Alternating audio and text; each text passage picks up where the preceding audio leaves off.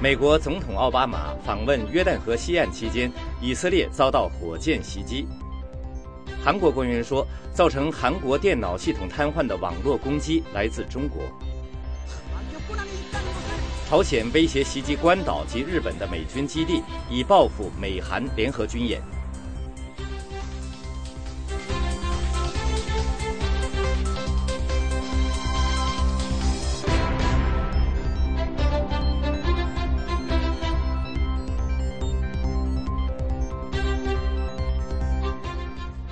观众朋友们，晚上好，欢迎收看《美国之音》三月二十一号的 VOA 卫视，我是许波。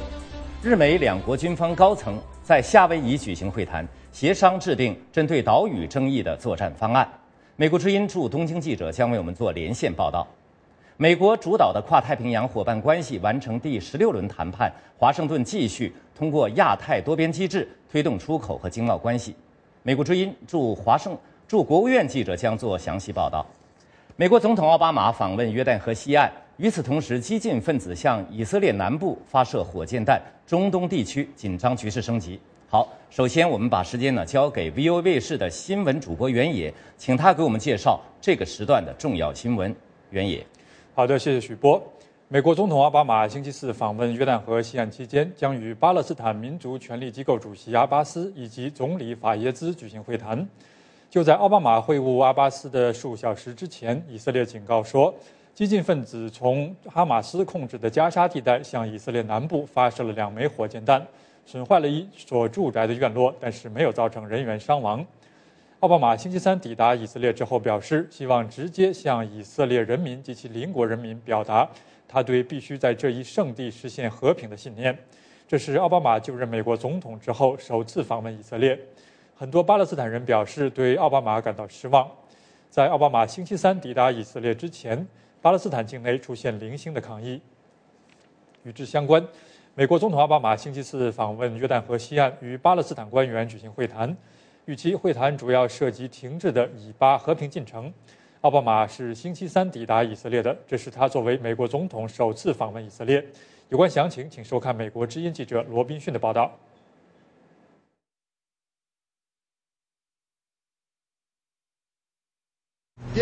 这是美国之音记者罗宾逊从耶路撒冷报道：奥巴马总统与以色列总理内塔尼亚胡和总统佩雷斯会谈的主要内容包括伊朗核项目、叙利亚化学武器、巴以和平进程等等。另外一个花边新闻就是奥巴马与以色列总理内塔尼亚胡之间的个人默契。首先来说伊朗，这是奥巴马总统第一次在以色列领土上表示支持以色列单方面行动应对威胁。这是指伊朗的核项目。内塔尼亚胡说，需要明确可信的军事威胁与外交努力同时进行，才能解决这个问题。但是他目前还没有这样做。领导人们还谈论了叙利亚的局势，包括可能发生的化学武器使用。奥巴马总统说，美国和国际合作伙伴们将对使用化学武器问题展开调查。并且重申，任何对化学武器的使用对美国来说都是超越了红线。总而言之，奥巴马总统访问最初几天的主要看点如下：伊朗、叙利亚、以巴和平进程，再就是与巴勒斯坦领导人在被占领西岸的拉马拉举行的会谈。这是美国之音记者罗宾逊从耶路撒冷发来的报道。在另外一方面，韩国官员说，造成韩国几家主要银行和电视台电脑系统瘫痪的网络攻击来自中国的一个 IP 网址。韩国通讯委员会星期四说，初步调查结果显示，一个中国的 IP 网址生成的病毒侵袭了韩国一家银行的服务器。但是，韩国通讯委员会强调说，目前还不能够确定这次网络攻击的策划者，并表示这次网络攻击有可能是从另外一个国家发动，同时使其看上去源自中国。韩国国防部发言人暗示，发动这次网络攻击的是朝鲜。据悉，朝鲜曾经通过中国境内的网址对首尔进行网络攻击。韩联社援引韩国总统办公室一名没有透露姓名的高层官员的话说，首尔强烈怀疑朝鲜发动了这次网络攻击。发生在星期三的这次网络攻击，造成了 YTN、MBC 和 KBS 等三家电视台，以及新韩和农协等两家银行的电脑网络瘫痪。在另外一方面，平壤警告说，朝鲜有可能袭击关岛和日本的美军基地，作为对美国轰炸机参加美韩联合军事演习的报复。朝鲜人民军指挥部发言人星期四说，关岛的一个美国空军基地以及日本本岛和冲绳的美国海军基地，都在平壤精准打击手段的范围之内。美国 B-52 同温层堡垒轰炸机近日在韩国执行了两次训练训练使命。朝鲜对这一军力展示做出了愤怒的反应。一天前，平壤威胁说，如果 B-52 轰炸机继续升空，朝鲜就将做出强有力的军事对抗行动。同时，朝鲜还曾经警告说，要对美国本土进行一次先发制人的核打击。但据悉，朝鲜并不具备采取这种行动的能力。但是，该地区的很多美国的盟国担心，他们有可能成为平壤的袭击目标。在新闻最后，中国国家主席习近平上任之后首次出访的国家将是俄罗斯。观察人士认为，中俄两国的关系达到了前所未有的密切程度。下面是美国之音 （VOA） 卫视的报道。在莫斯科一个教授汉语的寄宿学校里，汉语在学生中非常受欢迎，这从侧面显示出俄中两国正在改善的关系。莫斯科有两所在上世纪五十年代成立的中文学校，第十一寄宿学校是其中之一。当时莫斯科和北京的关系还没有破裂，现在这个学校是学生们的热门选择。总是有很多人想上这个学校。我知道有一些新的中文学校成立了，因为俄中两国的关系很重要。俄中关系过去五百年来大都充满对抗和敌意，但是在一九九一年前苏联解体之后，两国关系开始改善。俄罗斯高等经济学院亚洲研究所副教授米哈伊尔·卡尔波夫说：“俄中两国间的互动已经达到前所未有的程度，在任何一个领域，包括军事、政治、文化、文明、社会、经济方面，我们和中国的关系都从来没有像现在这样密切。”不论是在1917年的布尔什维克革命前后，还是一九九一年前苏联刚刚解体的时候，中国国家主席习近平将于星期五抵达莫斯科，与俄罗斯总统普京会面。这是习近平上任后的首次出访。预计两人将就一些新的协议进行谈判，包括俄罗斯和西伯利亚的能源出口问题。之后，习近平将前往南非与其他新兴经济体的首脑会晤。以上是美国之音 VOA 卫视的报道。好的，各位观众，以上就是这个小时的重要新闻。稍后，美国之音 VOA 卫视还有更多的精彩节目，欢迎您持续锁定。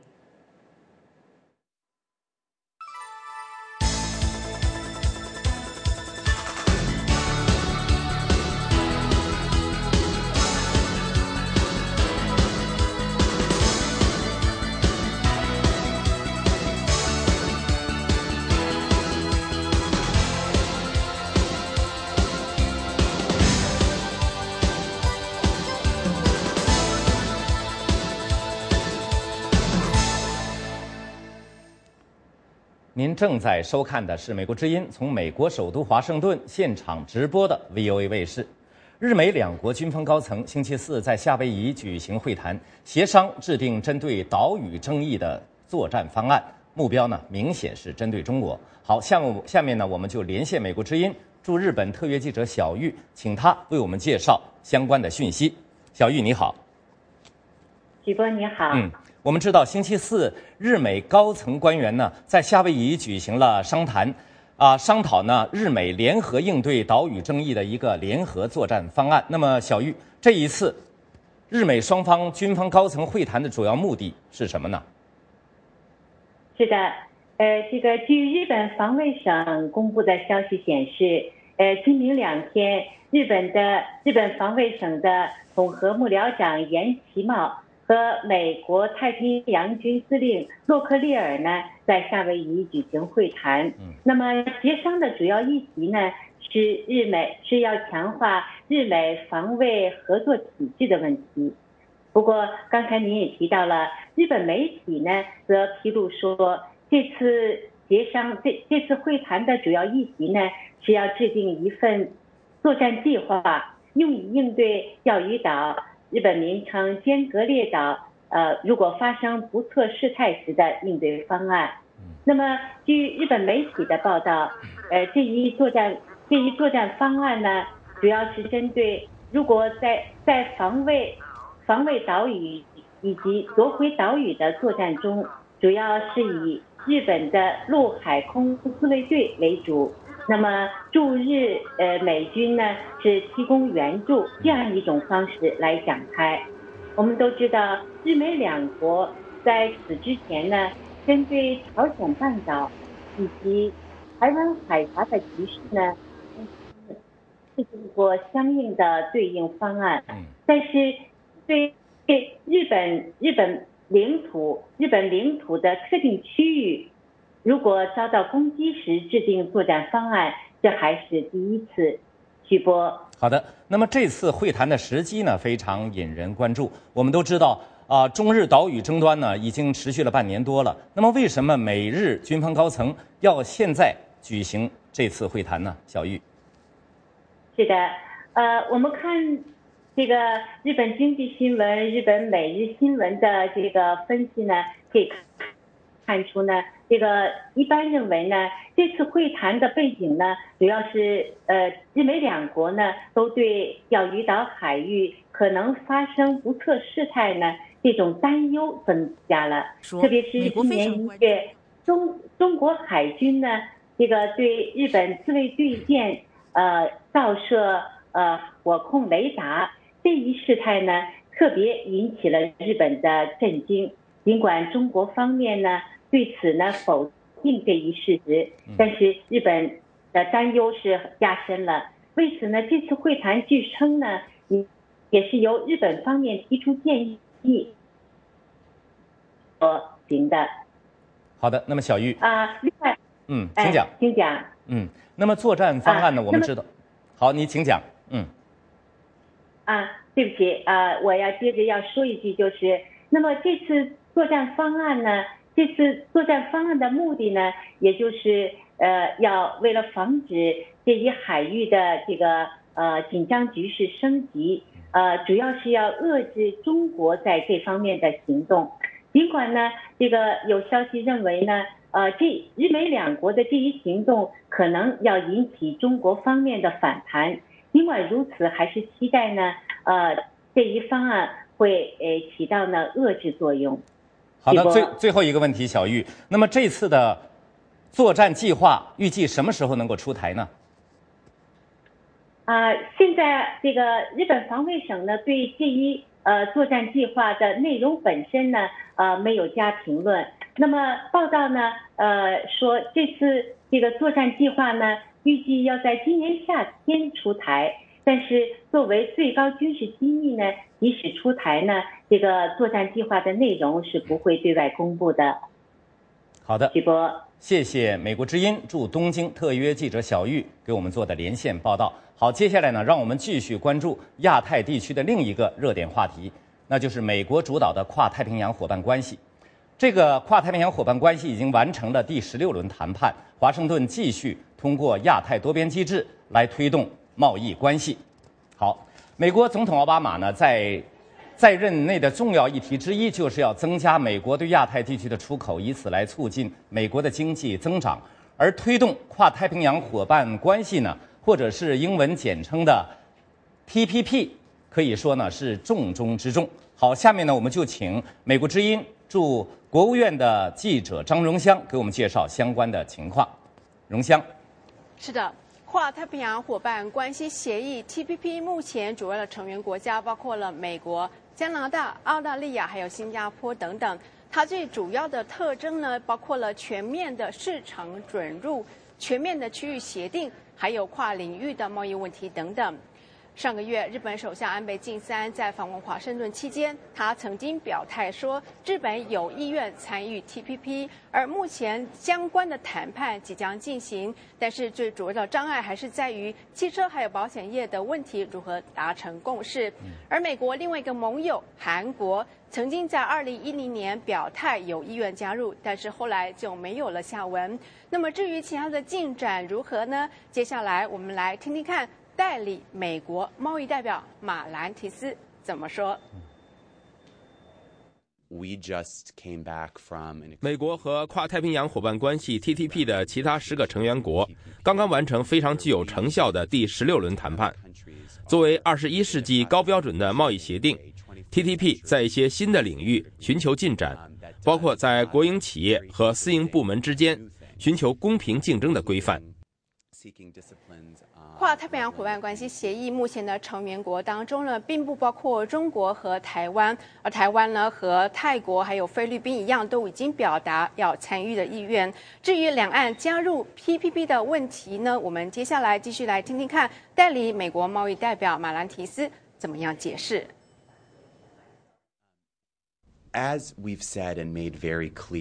如同我们明确说过的，跨太平洋伙伴关系 t t p 的主旨在于提供亚太地区贸易整合的平台。它并不是由美国和 t t p 的成员国邀请其他国家参与。相反的，其他经济体如果有兴趣、有能力履行 t t p 所设定的高贸易标准，并且主动表达加入的意愿，那么 t t p 现有的十一个成员国就会决定。看看是否能够达成共识，同意新的成员国参与。因此，不管是中国、菲律宾、泰国还是台湾，这些经济体必须先说服 TTP 现有成员国有能力履行高贸易标准。尽管美国白宫的高级官员还有经贸官员曾经在多种场合公开强调，美国推动 TPP 目的并不是在于围堵中国，尽管如此，还是不能消除中国的疑虑。中国已经宣布要积极推动以中国为首的经贸架构，而有分析指出，目前在亚太地区的协议呢超过了一百七十五个，而未来美中将各自在亚太地区。推动以各自为首的经贸架构。许波，好的，荣湘。那么，美国在促进对亚太贸易方面呢，还有哪些值得关注的进展？国务院对亚太政策还有哪些新闻是你所持续关注的呢？荣湘，美国政府呢，在公开场合也在强调呢，要有坚强的经济实力，才能作为外交的后盾。那么，过去呢，美国在参加这个亚太经合组织会议，也就是所谓的 APEC。会议期间呢，也跟相关的国家来讨论跨太平洋伙伴关系协议。那么今年 APEC 的会议呢，将在印尼举行。美国官员也将继续通过这样的平台跟相关国家讨论相关的贸易倡议。与此同时，另外一方面，我要跟大家说明一个比较好笑的事情，就是美国国务院官员呢，已经私下呢对《美国之音》证实，未来美国对亚太的政策呢，已经不会再使用转向，也就是批粉。这样的字眼，而是会使用重新平衡。官员呢，还很有趣的用英文跟美国之音开玩笑的说：“No more p word。”因此呢，今天早上在美国国会参议院外交关系委员会的亚太关小组的听证会上面，出席举证的美国国务院主管亚太事务的助理代理国务卿尹汝尚呢，他所要讲的题目呢，也就是重新向亚太平衡，而不是之前所谓的。转向许波。好的，我们谢谢 VOA 卫视驻国务院记者张荣香的连线报道。稍后在世界媒体看中国栏目里呢，主持人齐之峰将为您介绍国际媒体对中国头号太阳能电池板生产厂家尚德电力宣布破产的评论和看法，请不要错过。我们马上回来。接触信息的脉动。感受时代的心跳，持续可靠的消息来源，平衡客观的新闻理念。我是彭新明，欢迎收看美国之音 VOA 卫视。拒绝偏激与炒作，倾尽全力去做。传媒精品，全新打造，唯信唯实，新闻天职。美国之音。v o a 卫视，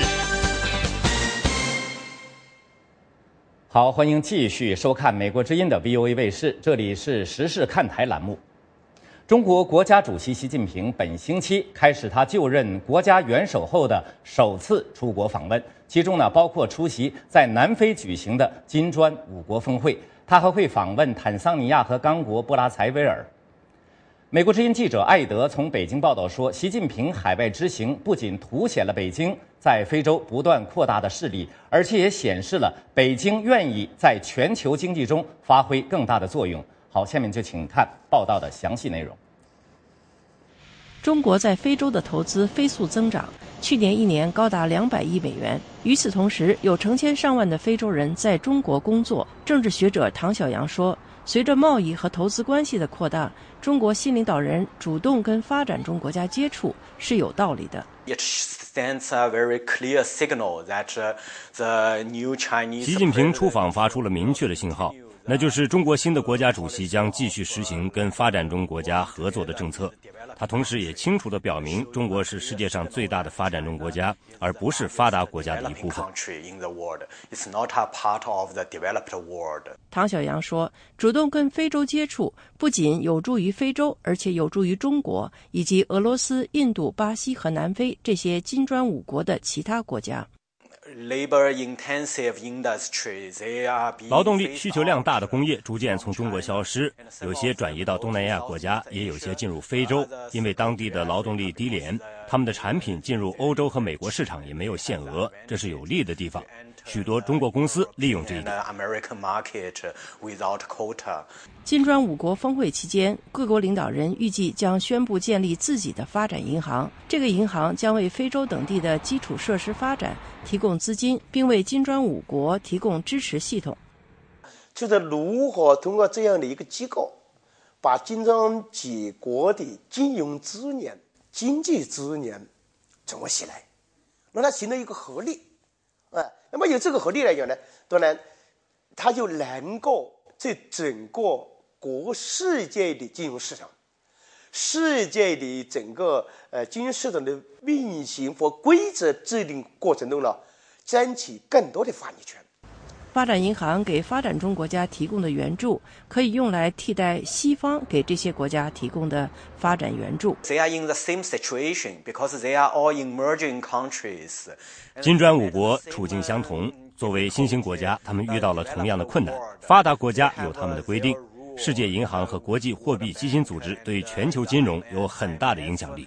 虽然发展银行筹集资金进展缓慢，但是分析人士注意到，金砖五国的一些成员国多年来已经不断向非洲提供各种贷款和发展援助。另一方面，印度经济增长速度下降到十年来的最低点，一些人质疑是否还能够把这个南亚国家呢看成是世界上。最具影响力的新型经济体之一，印度领导人将于下周前往南非出席金砖五国峰会。与此同时，印度人因为经济增长缓慢而难以找到工作。下面是美国之音记者潘德从新德里发回的报道：从车行到就业培训班，经济增长缓慢的问题在印度随处可见。印度的汽车销量将出现十年来的首次下跌。失业的印度青年在就业培训班里受训。新德里居民达西亚在这里学习口试技巧。他说，在印度的零售业很难能够找到工作。随着市场销售放缓，竞争变得激烈。就业培训师柯利说：“自从建立自己的培训与招募公司以来，他已经注意到就业市场的变化。比起五年前，现在有更多的寻找工作的人。”不过早些时候，有很多人进入研究生院学习，在找工作。现在人们清楚，研究生院的学习并不能转化成就业市场上的一份工作。曾经以两位数速度快速增长的印度经济，现在放缓至百分之五。政策研究中心研究员库马尔警告说，未来的增长取决于大规模创造就业机会，让下一代工人有工作。他说，这意味着在未来二十年里。每个月增加一百万个新工作。印度经济的长期力量应该是印度的年轻人口，但是如果不创造就业机会的话，这些年轻人会充满挫折感，会愤怒，会上街游行，这将冲击印度长期的增长前景。在今年的金砖五国峰会召开前夕，库马尔说，印度不应该过分关注它在其他新兴经济体中的地位，比如说正在成为外国投资者宠儿的印度尼西亚。库马尔认为，印度官员相反应当关注国内问题，比如改善政府管理、公共教育系统和印度的基础设施。印度的主要城市勒克瑙、瓦拉纳西、金奈都会停电四小时、六小时或八小时。现在有哪个国家或经济体能够像这样运作下去？为了在严峻的就业市场找到一份工作，人们来到培训中心接受就业培训，像这里的很多求职者一样。德维韦迪很乐观，他们认为经济会出现反弹。我得到一两个面试机会，但是我没有成功。不过还有机会，我正在全力以赴。现在就要看印度的领导人是否有能力达到成百上千万印度年轻人对领导人抱有的期望。好，最后，南非作为新晋加盟的成员国呢，他即将举办他的第一次金砖五国峰会。参加该峰会的其他国家包括巴西、俄国、印度和中国。随着本月末德班会议的临近，南非的问题呢是，这次会议将给这个国家和非洲带来什么东西？好，下面就请看 b u 卫是安妮塔·鲍威尔从约翰内斯堡发回的报道。南非外交部长玛莎班尼说，他的国家和好几个金砖国家，特别是印度和中国，长久以来有着经济上和文化上的联系。南非2011年加入了金砖集团，希望可以借此加强本国在国际上的地位，削减西方国家强大的操纵力量。分析师劳怀特是戈登商业研究所动态市场中心的负责人。他说：“虽然从严格意义上来说，南非并不属于这个精英群体，但是它是非洲的动力中心。”对于南非来说，这是一个在国际角力场上增加自己力量和在最高层面真正参与国际议程，来推动发展中世界经济和政治未来的机会。约翰内斯堡是一个多文化城市，它是来自世界各地移民的港湾。Basically, the main thing would be to stop. 基本上来说，主要是停止从中国、印度或者其他地方进口，试着建立我们当地的制造业，因为那样会增加就业，使我们有可能建立本地的制造业、批发业和零售业。最老的中国商店生意很好，商店和当地社区有六十多年紧密的联系。店主金鹏说。金砖国家不太可能改变这个情况。人们是非常资本主义的，你不需要主要金砖国家政府的同意才能做生意。哪里有钱，人们就涌向哪里。批评家说，金砖国家不是一个新的动态，只是另一个形式的让富裕国家掠夺非洲的殖民主义。榨取对环境和人民来说破坏性极大。金砖国家要做的就是将它变得更正式和合法一点，并且更流畅，带着更多的金融资金。金融资金是对抗剥削的关键，并且他们计划利用该峰会来为他们自己的发展银行揭幕，让非洲大陆受益。好，刚才您看到的呢是 VOA 卫视的时事看台节目。稍后在新潮 UIC 节目中，我们要为您介绍美国的社会、生活、科技和文化等各方面的新潮流和新趋势。好，不要走开，我们马上回来。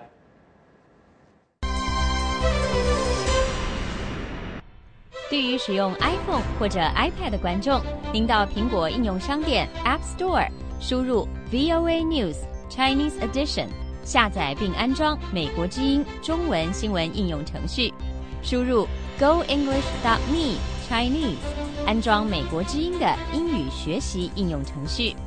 如果您使用安卓操作系统的设备，请到 Google Play 输入 VOA News Chinese Edition 就能找到美国之音中文新闻的应用程序。输入 goenglish.me chinese 就能找到美国之音英语教学应用程序。您还可以浏览我们的网页，网址是 voa chinese 点 com。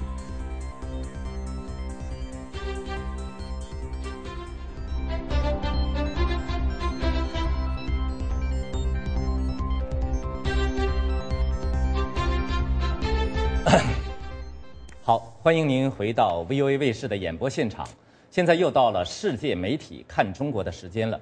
今天的世界媒体看中国的话题呢，是中国头号太阳能电池板生产厂家尚德电力公司宣布破产，引起国际媒体的关注。主持人齐志峰，你好。你好，徐博。刚才我们提到这个话题了，就是中国的最大的这个太阳能电池板生产厂家尚德电力公司宣布破产了，这引起国际媒体的强烈关注。为什么世界媒体对这家公司的破产有这么大的兴趣呢？因为首先，尚德电力是全世界光伏产业或者是太阳能电池板制造产业的一家大厂，非常的大。它在这个过去的这个十年里，很有横扫全世界所有生产厂家的这个势头。嗯，因为它这会儿一破产，那当然是有世界性的影响。从这个角度上讲，那当然是世界媒体，尤其是关注这个中国经济新闻的这些世界媒体，会对这个关注。在另一方面呢，这个尚德电力之所以引起了这么多的注意，还是因为它牵涉两个，在世界经济圈或者政治圈里边的两个辩论。第一个是政府是否能比市场，能比市场规律，能比市场看不见的手，能够更好的影响市场的发展或者产业的发展。嗯。第二个是。一个国家的产业是否可以在一个国家的政府的支持下横扫世界市场？尚德电力因为牵涉到这两个大的辩论，所以是它的这个兴衰，它的这个这个起落就受到了这么大的关注。好的，那看来这两个话题呢是国际媒体关注的主要对象。那么为什么这个尚德电力公司破产的消息传来啊引刚才你说了引起这么大的兴趣？那么国际媒体都是。怎样报道这个消息的呢？那当然是这报道，大量的报道是呃就事论事的这个报道。我们可以看日本这个主要新闻，呃，日本的主要这个经济新闻的这个报纸。日本经济新闻记者兼元透从香港发出的报道，他介绍了尚德电力的遭遇的一系列的不幸之后，他说，尚德电力也有五亿四千万美元的可换股债券在三月十五日到期的问题。大约有百分之六十的海外投资者同意尚德电力偿还日期到五月十五日，但一部分债权人表示尚德没有按照契约偿还，并敦促尚德迅速应对这个问题。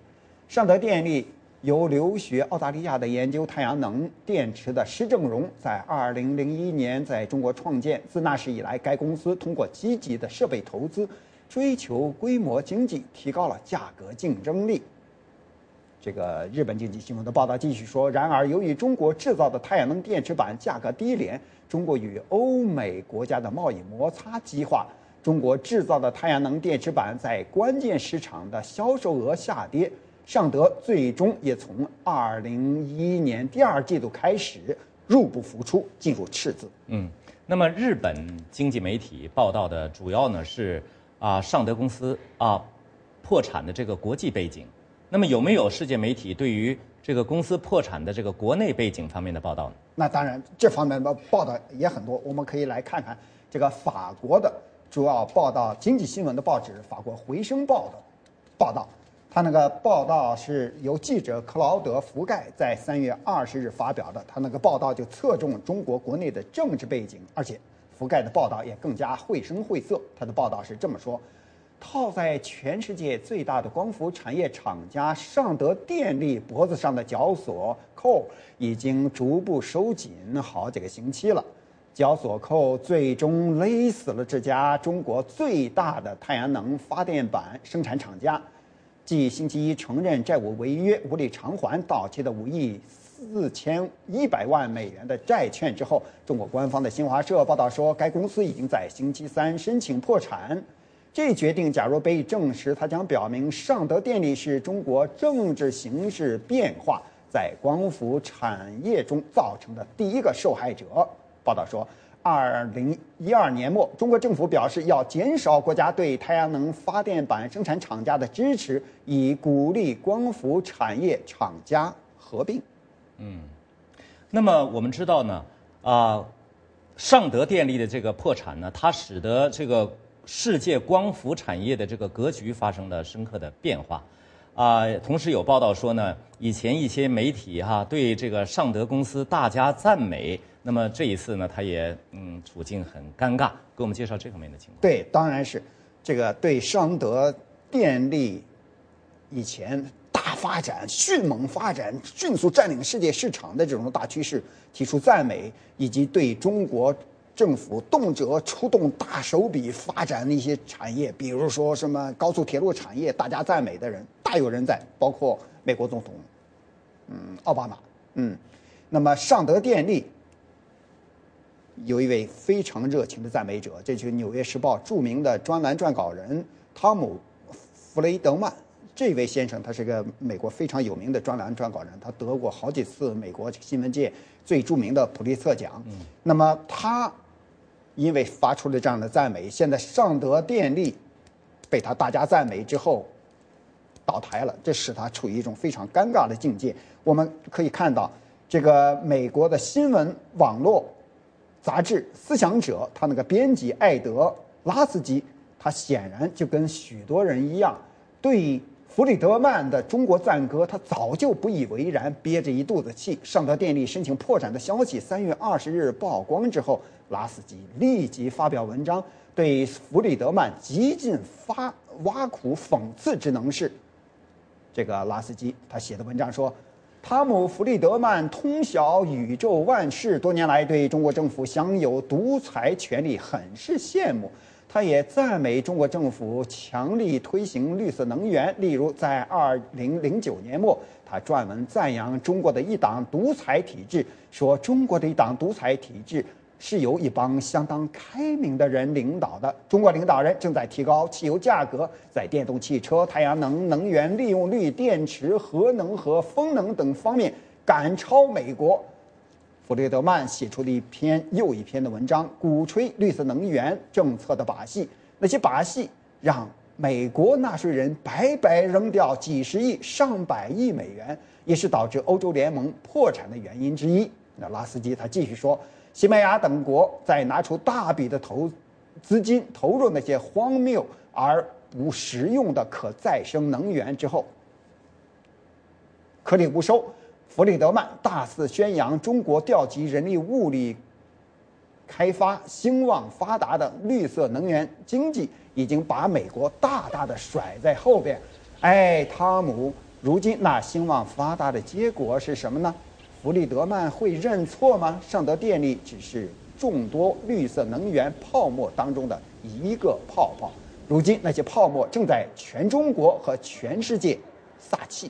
好的，那么现在呢？你还有一分钟左右的时间了，给我们谈谈呢？中国国内的一些媒体和网民对于中国这个尚德公司破产引起的这个中国光伏产业政策方面的这样一个评论。那尚德产业是在星期三宣布这个破产重组，那么这个消息在传来之前，实际上在好几个月之前，这个中国政府对这个尚德对中国光伏产业的这个支持力度这个减轻甚至是撤除，就引起了这很多的评论。我们看，在中国国内，中国国内著名的经济学家徐小年，他几个月前就发表一篇言简意赅、措辞锋利的微博，抨击中国政府。专横、蛮横、反复无常的经济政策，并且预示了尚德电力这样的公司必然走向破产的命运。他说：“这个四万亿拉动内需时，光伏是中国政府支持的重点产业，投资和补贴不知道有多少。现在搞砸了，就要充分发挥市场作用，减少政府干预。”这是中国政府说的。中国政府甩手走人，把市场当做垃圾桶和厕所。好的。我们感谢齐之峰的观察和介绍。接下来呢，请继续收看 VOA 卫视的精彩节目。不要走开，我们马上回来。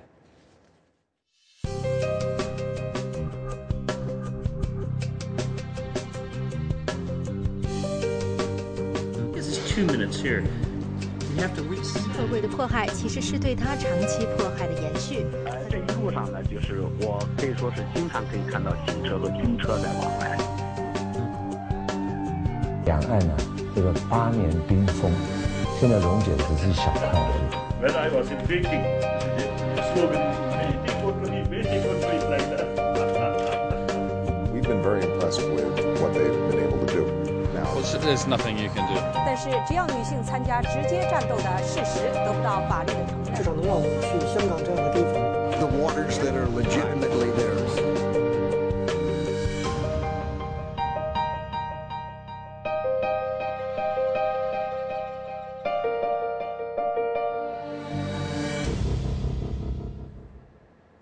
美国之音的 VOA 卫视，下面是美中关系话题。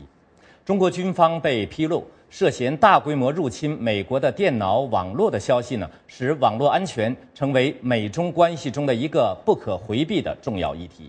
美中双方都强调有必要要合作，建立一套适用于网络时代的行为准则。那么，在今天美中网络博弈系列报道的最后一集，VOA 卫视记者林峰将为您介绍。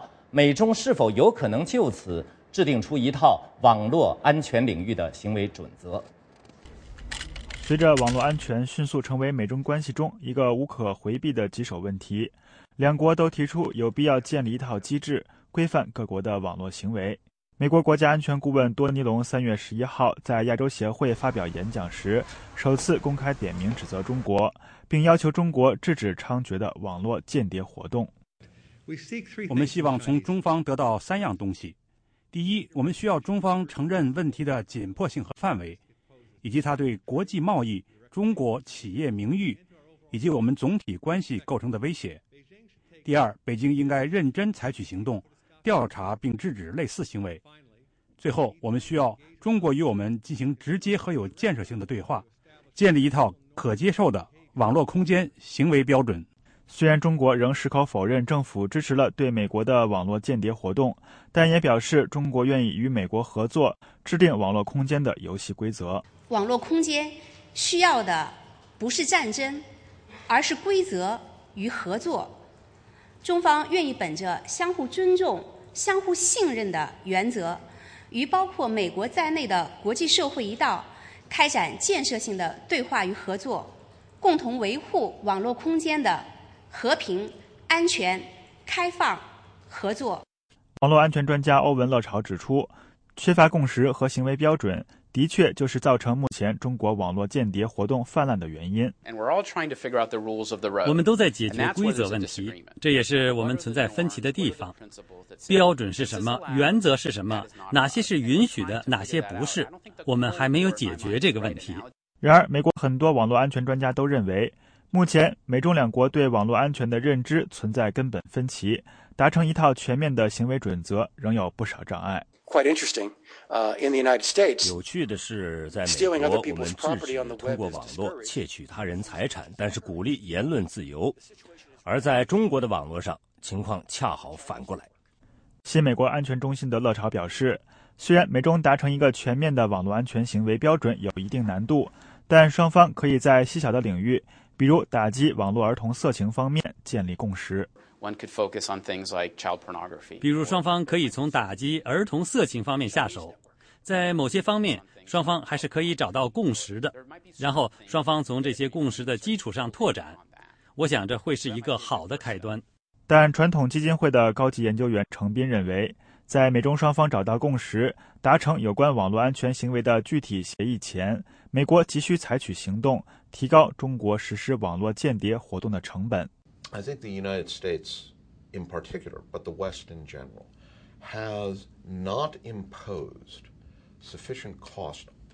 我认为西方国家，特别是美国，没能让中国为其行为付出足够的代价。如果没有负面效果的话，你就只是挥挥手指头，那么到头来没有惩罚，中国为什么要停止其行为呢？对此，前中情局局长迈克尔·海登建议，美国使用经济手段对中国的网络间谍行为还以颜色。我认为，我们只要对中国拿出一些更强硬的态度来，明确告诉他们，你们在网络领域的行为对我们的经济构成巨大影响，你们偷取钱财、窃取机密、夺走就业机会，我们要在经济领域来做出回应，比如签证。进出口许可有多少中国大学毕业生可以到美国顶尖大学攻读技术领域的博士？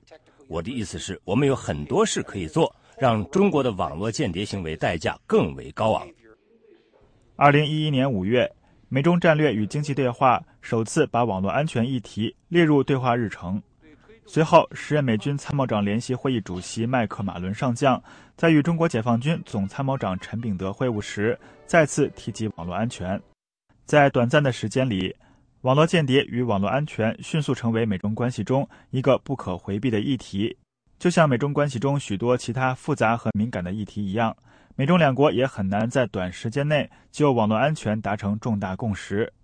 能够预见的是，美中在网络空间的博弈将继续下去。VOA 卫视林峰、于洋，华盛顿报道。欢迎继续收看《美国之音》的 VOA 卫视，现在是新潮 USIC 栏目。这个节目呢，要为您介绍美国社会、生活、科技和文化等各个方面的新潮流和新趋势。在全世界的大城市里，通勤者呢都在浪费不少不少的时间在塞车方面。现在有一种新的导航技术，可以提供驾车人最快的交通路线。它在驾车人离开家门之前呢，就先预测交通路况。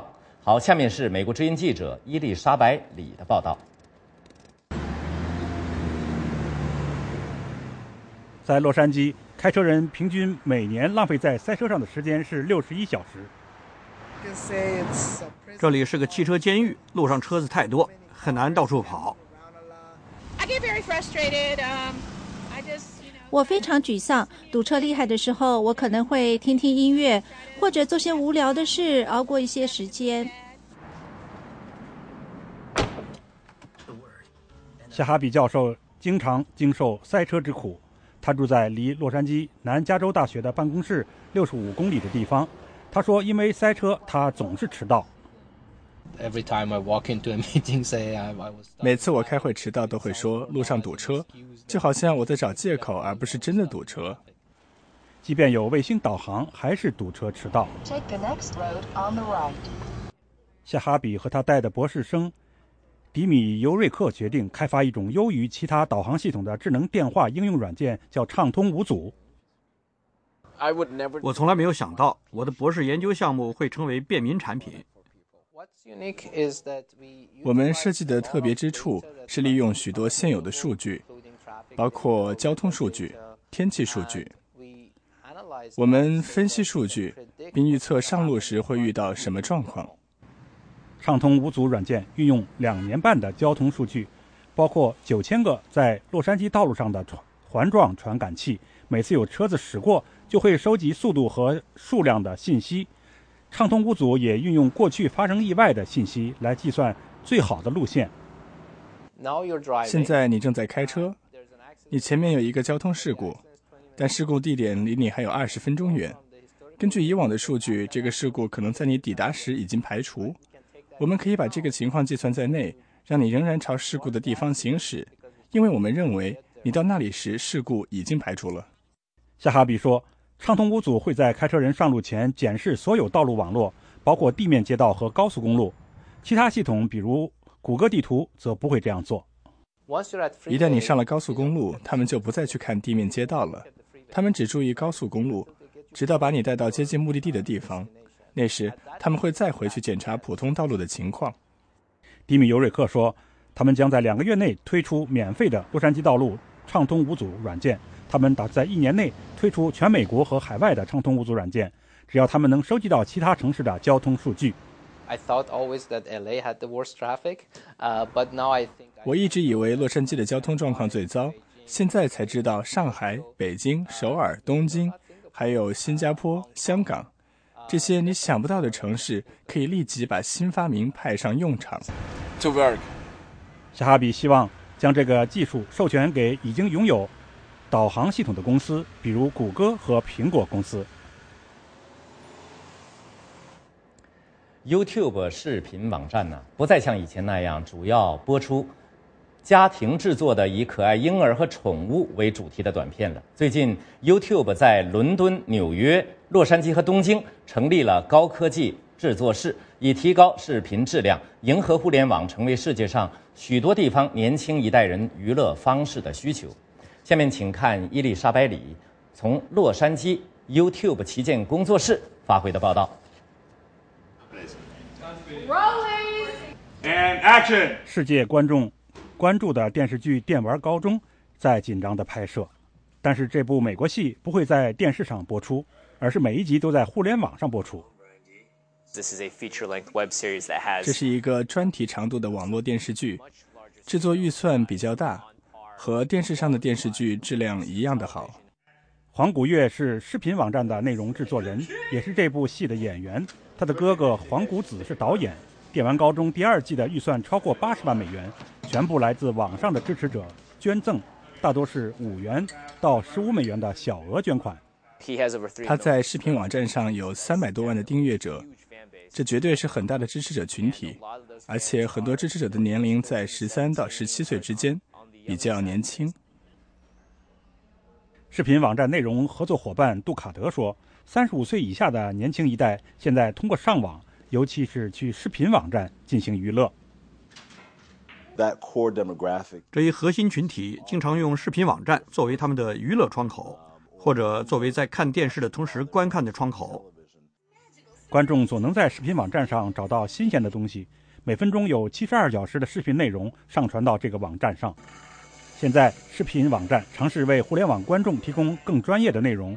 这个位于洛杉矶的工作室面积有三千七百平方米，配备了灯光和摄像机，是四个工作室中最大的一个。柯林斯负责领导洛杉矶的工作室。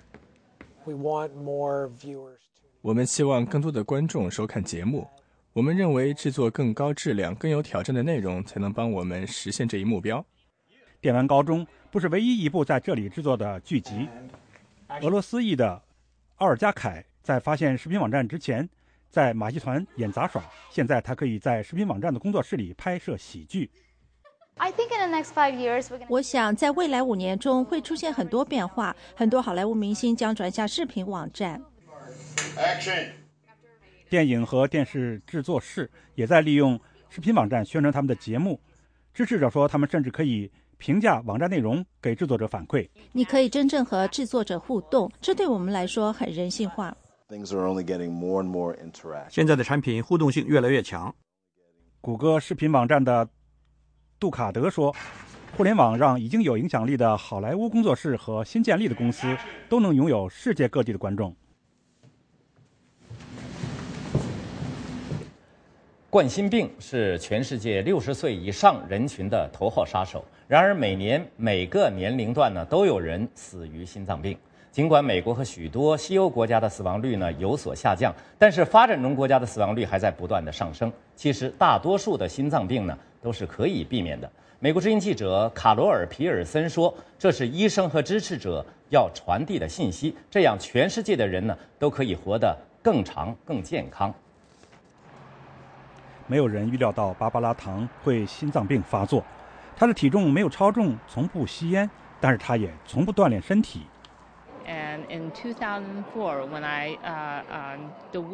两千零四年，我四十九岁生日的一个星期后，我去芝加哥出差，在那里经受很严重的心脏病。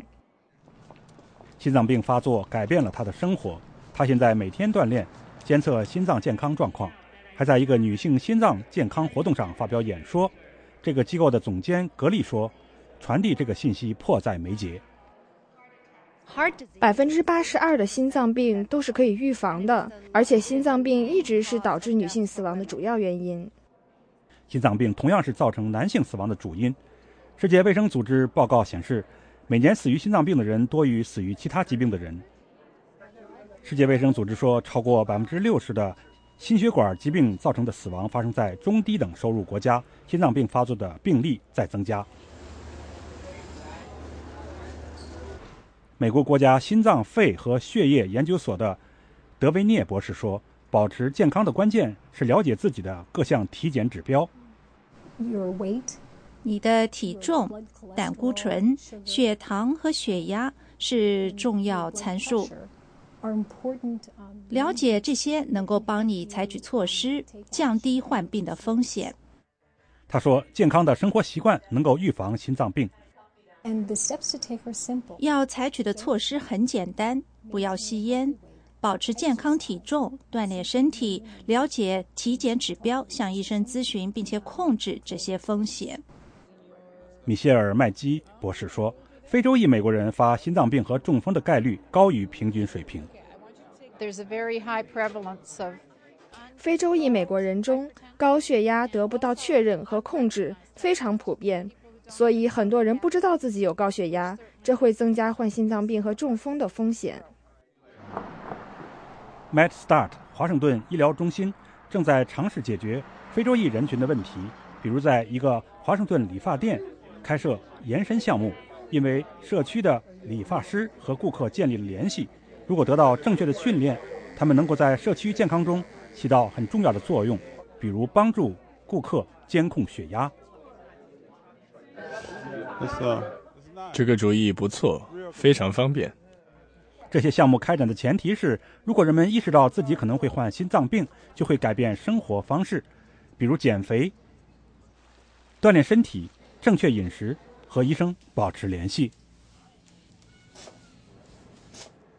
好，最后又到了 O M G 美语时间，请看主持人白洁教你如何说地道美语。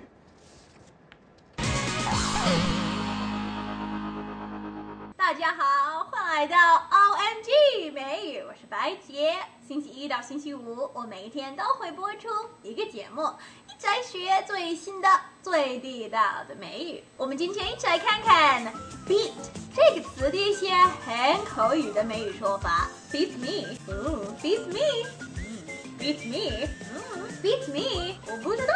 Invite，invite，invite，网上的邀请函。When does the party start？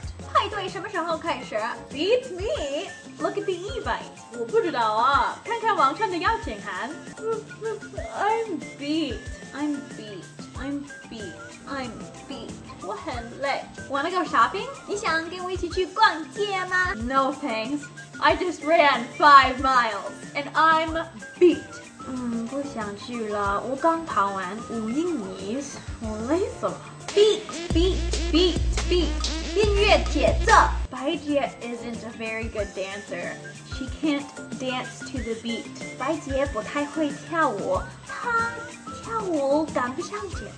Bring the action. Rock and roll, everybody, let's lose control. On the bottom, we let it go. Beat me up over it. Beat me up over it. Beat me up over it. Beat me up over it. I can can't believe you're so late. I've been waiting for 45 minutes. 你怎么这么晚呢？我等了四十五分钟哦。Well, don't beat me up over it. I was stuck on the subway. 别说我了，我躲在地铁上了。To beat, to beat, to beat, to beat，打败。Our team beat the number one team in the league. Woohoo! 我们的队打败了联赛中最好的队。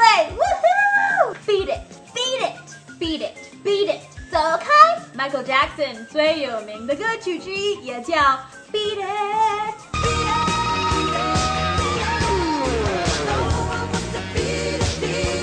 Hey，白洁，Are you still mad at me？嘿，白洁，你你还是生我的气吗？Yes，beat it. I don't want to talk to you.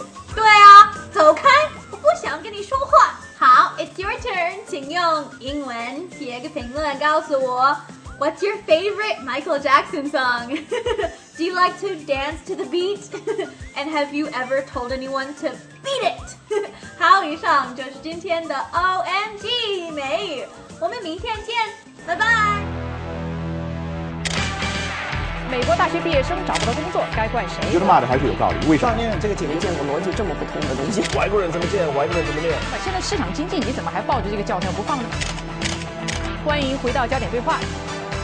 罗马就是被面包和马戏掏空的。那宝石，你的看法是什么？每周五晚焦点对话。好，以上就是今天 VOA 卫视第一个小时的节目。感谢您的收看。节目最后带您去西班牙。奥运会申办国西班牙的王室成员会晤国际奥委会官员，我是许波，仅代表 VOA 卫视所有工作同仁，祝您晚安，也请您不要走开，继续收看 VOA 卫视今天第二个小时的精彩节目。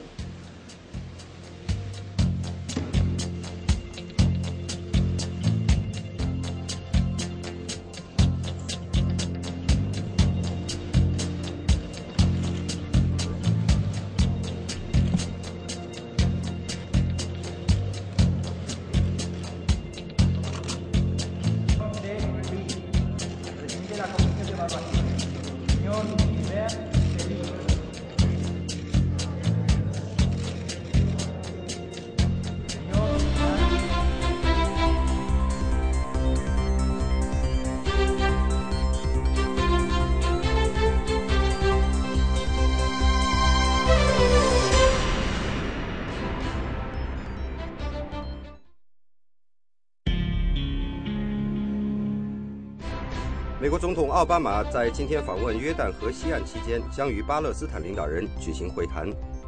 韩国官员说，一个中国的 IP 网址生成的病毒侵袭了韩国几家主要银行、电视台的电脑系统。中国国家主席习近平即将访俄，中俄关系持续升温之际，时事大家谈邀您共谈：两国是同床异梦，还是走向战略结盟？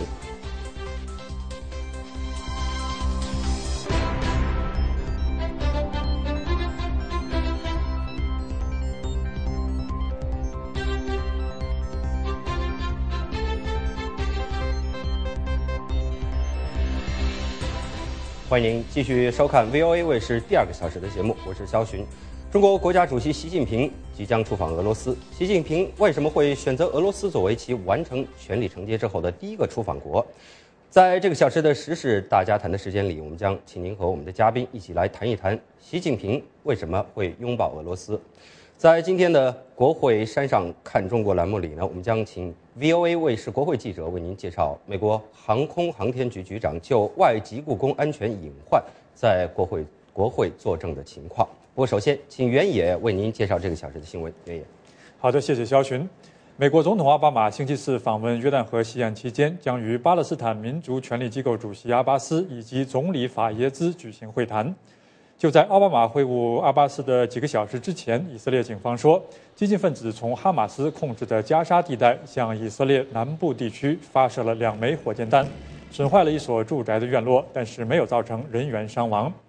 奥巴马星期三抵达以色列之后表示，希望直接向以色列人民及其邻国人民表达他对必须在这一圣地实现和平的信念。这是奥巴马就任美国总统之后首次访问以色列。很多巴勒斯坦人表示对奥巴马感到失望。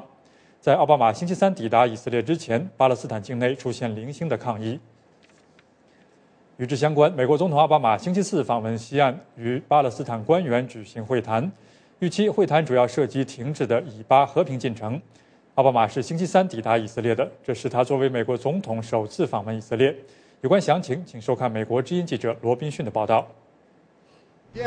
这是美国之音记者罗宾逊从耶路撒冷报道：奥巴马总统与以色列总理内塔尼亚胡和总统佩雷斯会谈的主要内容包括伊朗核项目、叙利亚化学武器、巴以和平进程等等。另外一个花边新闻就是奥巴马与以色列总理内塔尼亚胡之间的个人默契。首先来说伊朗，这是奥巴马总统第一次在以色列领土上表示支持以色列单方面行动应对威胁。这是指伊朗的核项目。内塔尼亚胡说，需要明确可信的军事威胁与外交努力同时进行，才能解决这个问题。但是他目前还没有这样做。领导人们还谈论了叙利亚的局势，包括可能发生的化学武器使用。奥巴马总统说，美国和国际合作伙伴们将对使用化学武器问题展开调查。并且重申，任何对化学武器的使用，对美国来说都是超越了红线。总而言之，奥巴马总统访问最初几天的主要看点如下：伊朗、叙利亚、以巴和平进程，再就是与巴勒斯坦领导人在被占领西岸的拉马拉举行的会谈。这是美国之音记者罗宾逊从耶路撒冷发来的报道。在另外一方面，韩国官员说，造成韩国几家主要银行和电视台电脑系统瘫痪的网络攻击来自中国的一个 IP 网址。韩国通讯委员会星期四说，初步的调查结果显示，一个中国的 IP 网址生成的病毒侵袭了韩国一家银行的服务器。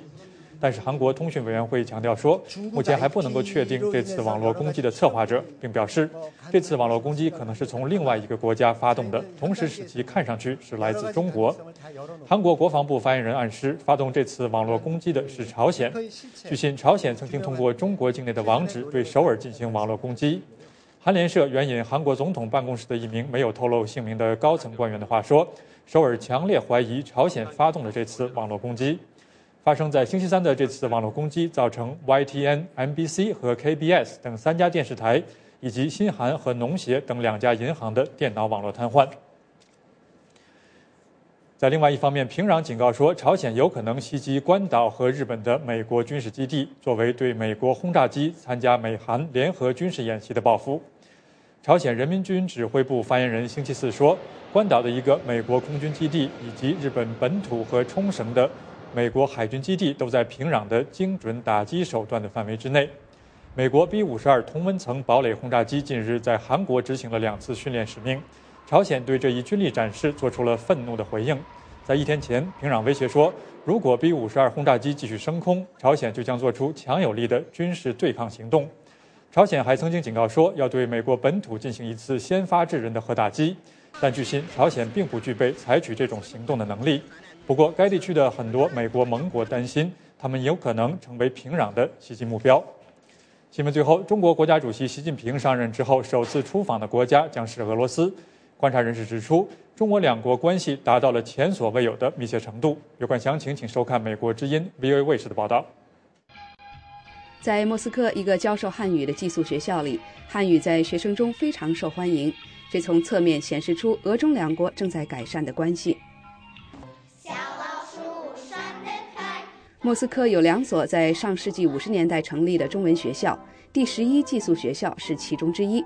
当时莫斯科和北京的关系还没有破裂。现在这个学校是学生们的热门选择。总是有很多人想上这个学校。我知道有一些新的中文学校成立了，因为俄中两国的关系很重要。俄中关系过去五百年来大都充满对抗和敌意，但是在一九九一年前苏联解体之后，两国关系开始改善。俄罗斯高等经济学院亚洲研究所副教授米哈伊尔·卡尔波夫说：“俄中两国间的互动已经达到前所未有的程度。在任何一个领域，包括军事、政治、文化、文明、社会、经济方面，我们和中国的关系都从来没有像现在这样密切。”不论是在1917年的布尔什维克革命前后，还是一九九一年前苏联刚刚解体的时候，中国国家主席习近平将于星期五抵达莫斯科，与俄罗斯总统普京会面。这是习近平上任后的首次出访。预计两人将就一些新的协议进行谈判，包括俄罗斯和西伯利亚的能源出口问题。之后，习近平将前往南非，与其他新兴经济体的首脑会晤。以上是美国之音 VOA 卫视的报道。以上就是这个小时的重要新闻，稍后还有更多精彩节目，欢迎各位持续锁定美国之音 VOA 卫视。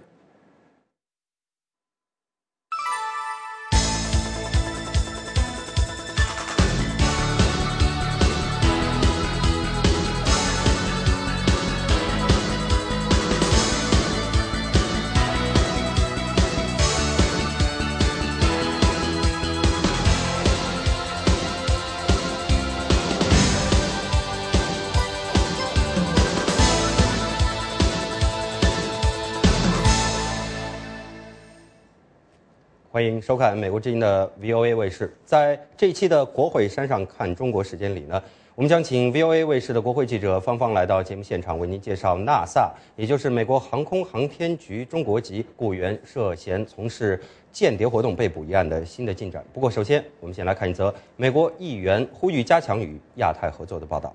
美国国会众议院的外交委员会主席罗伊斯星期三在一场演讲中指出，美国的亚太政策应该以经济为重。应该致力于把亚洲国家的重点啊这个焦点重新回到经济发展的轨道上。以下是 VOA 卫视记者林峰和国会记者芳芳的报道。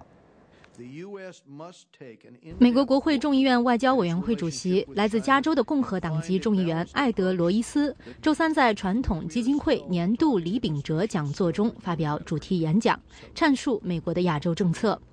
罗伊斯在讲话中反复强调。亚洲的格局，特别是这一地区的实力平衡对比，正在发生着重大的转变，而这种转变促使美国重新审视其亚洲政策，并做出相应调整。他表示，自己就任国会众议院外交委员会主席之后，把亚洲作为出访的首个地区，显示了亚洲国家在美国外交政策中的重要性。We must shift away from the old approach. 我们必须要转变旧的做事方法，也就是我们不必要的把亚洲地区分为几个部分，以及把经济和政治分家的做法。旧的方法不仅麻烦，而且正变得不切实际。罗伊斯指出，美国的亚洲政策应该更注重与亚洲国家的经济合作，让经济发展和繁荣成为美国亚洲政策的主旋律。但他也表示，美国同时必须提高自己的实力。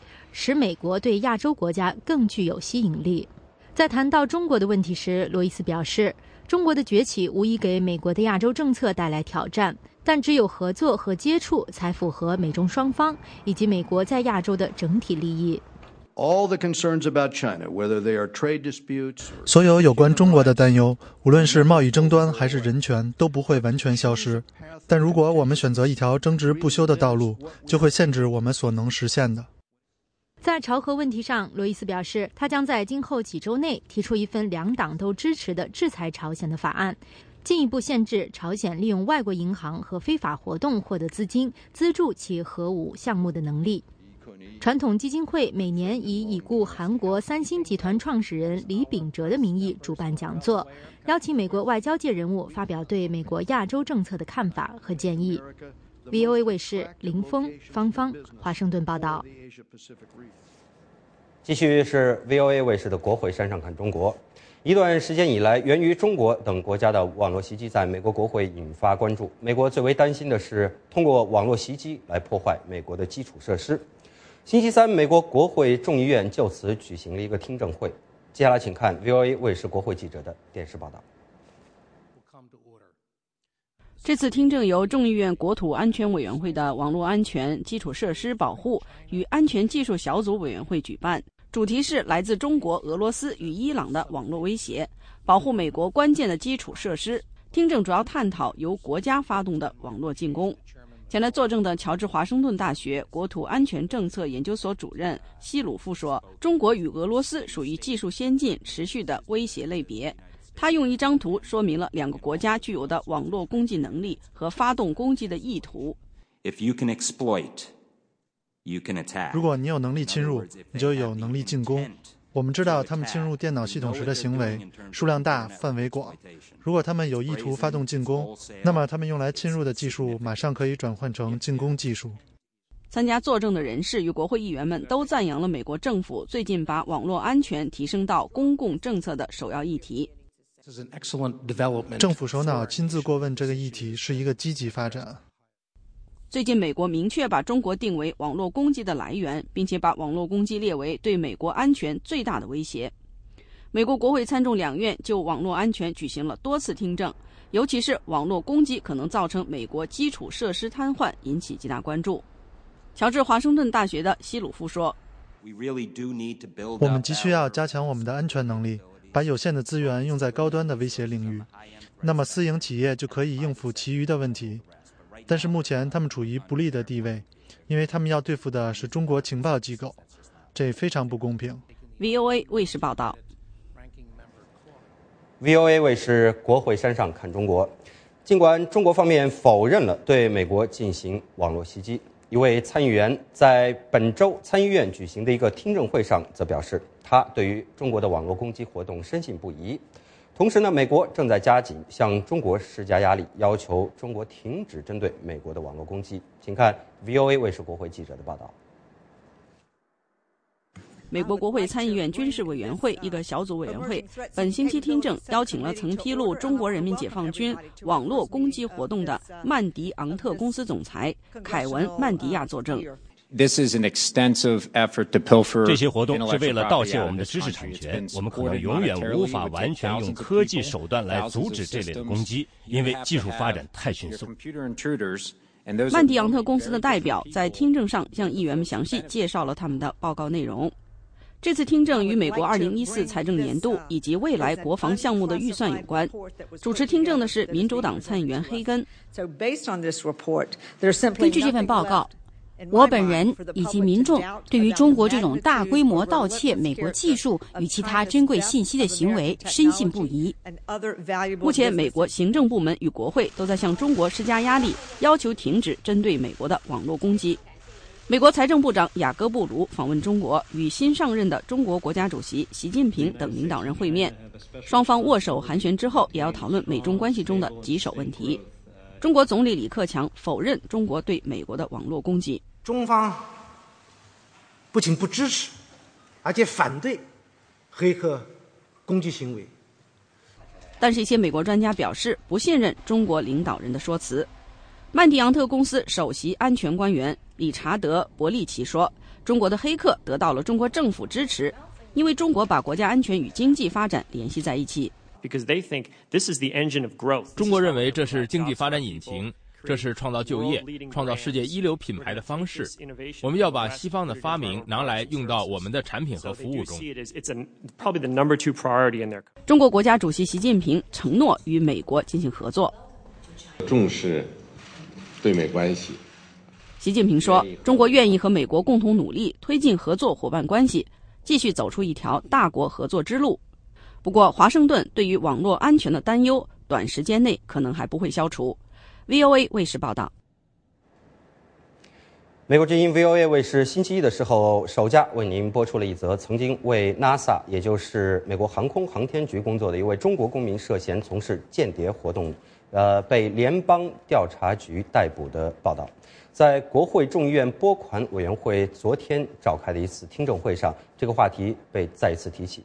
我们现在啊，就和这个请来了美国之音国会记者芳芳，让她来介绍一下呃这个话题的最新的进展。芳芳你好，小新你好，观众朋友们大家好。国会众议院拨款委员会中负责为美国航空航天局等政府机构拨款的小组委员会，昨天召开了一场听证。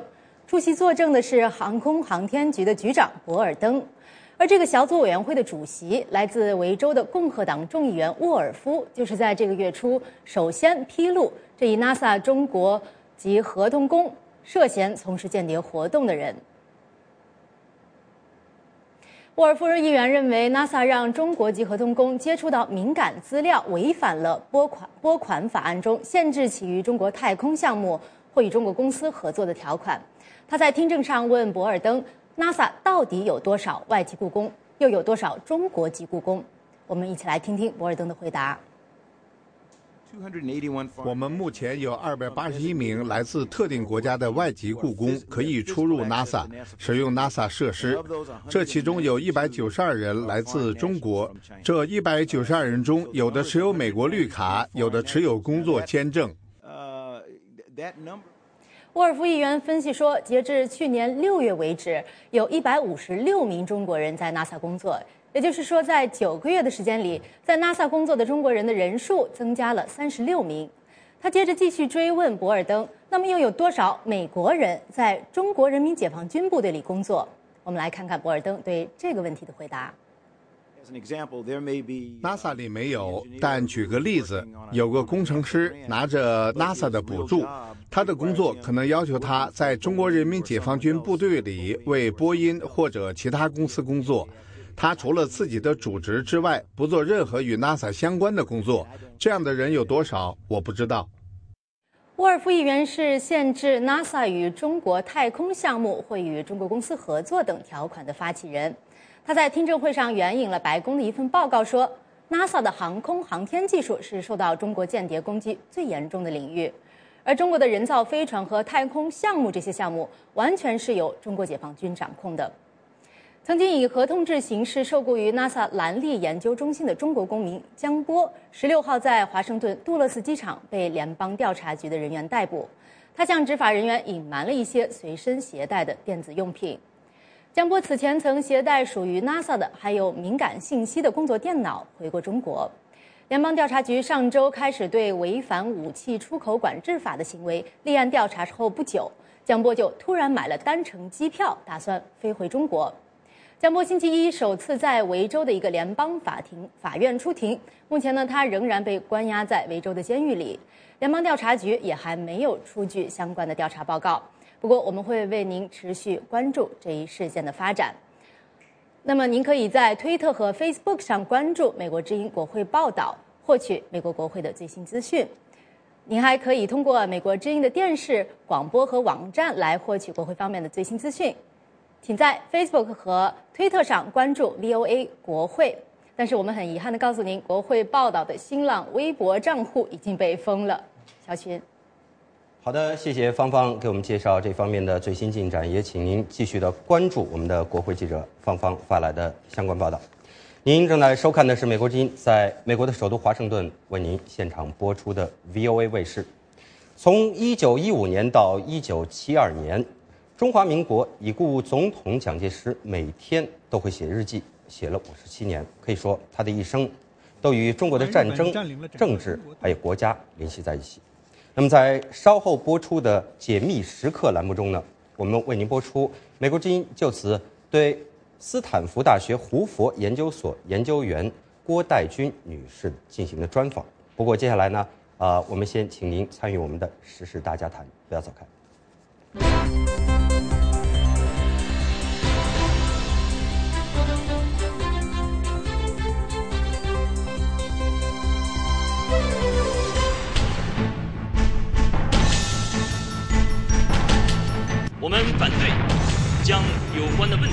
政治化。作为一个太平洋沿岸国家，美国和亚太地区有着很长的历史渊源。这个火腿之都出产的火腿为什么这么特别？大家好，咱们快去看看他家有多豪华。呃，中国的网络防火墙有一个非常名。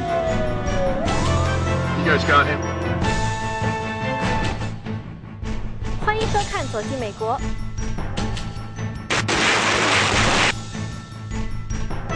美国总统候选人之间的电视辩论始于1960年。共产党军队势如破竹，中华民国政府败退家事国事天下事。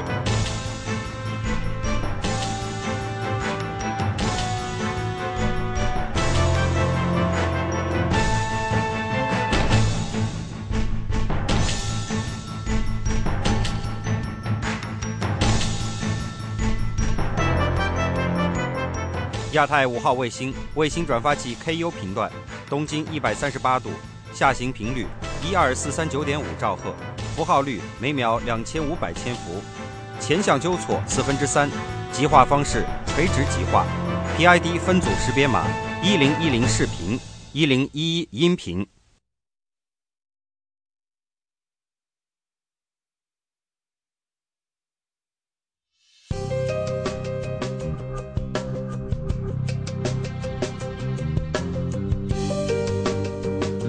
社会的迫害其实是对他长期迫害的延续。这一路上呢，就是我可以说是经常可以看到警车和军车在往来。两岸呢，这个八年冰封，现在溶解只是小快而已。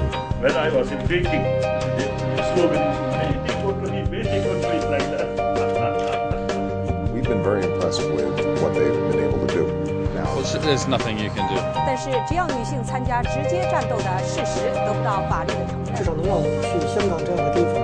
waters that are legitimately theirs.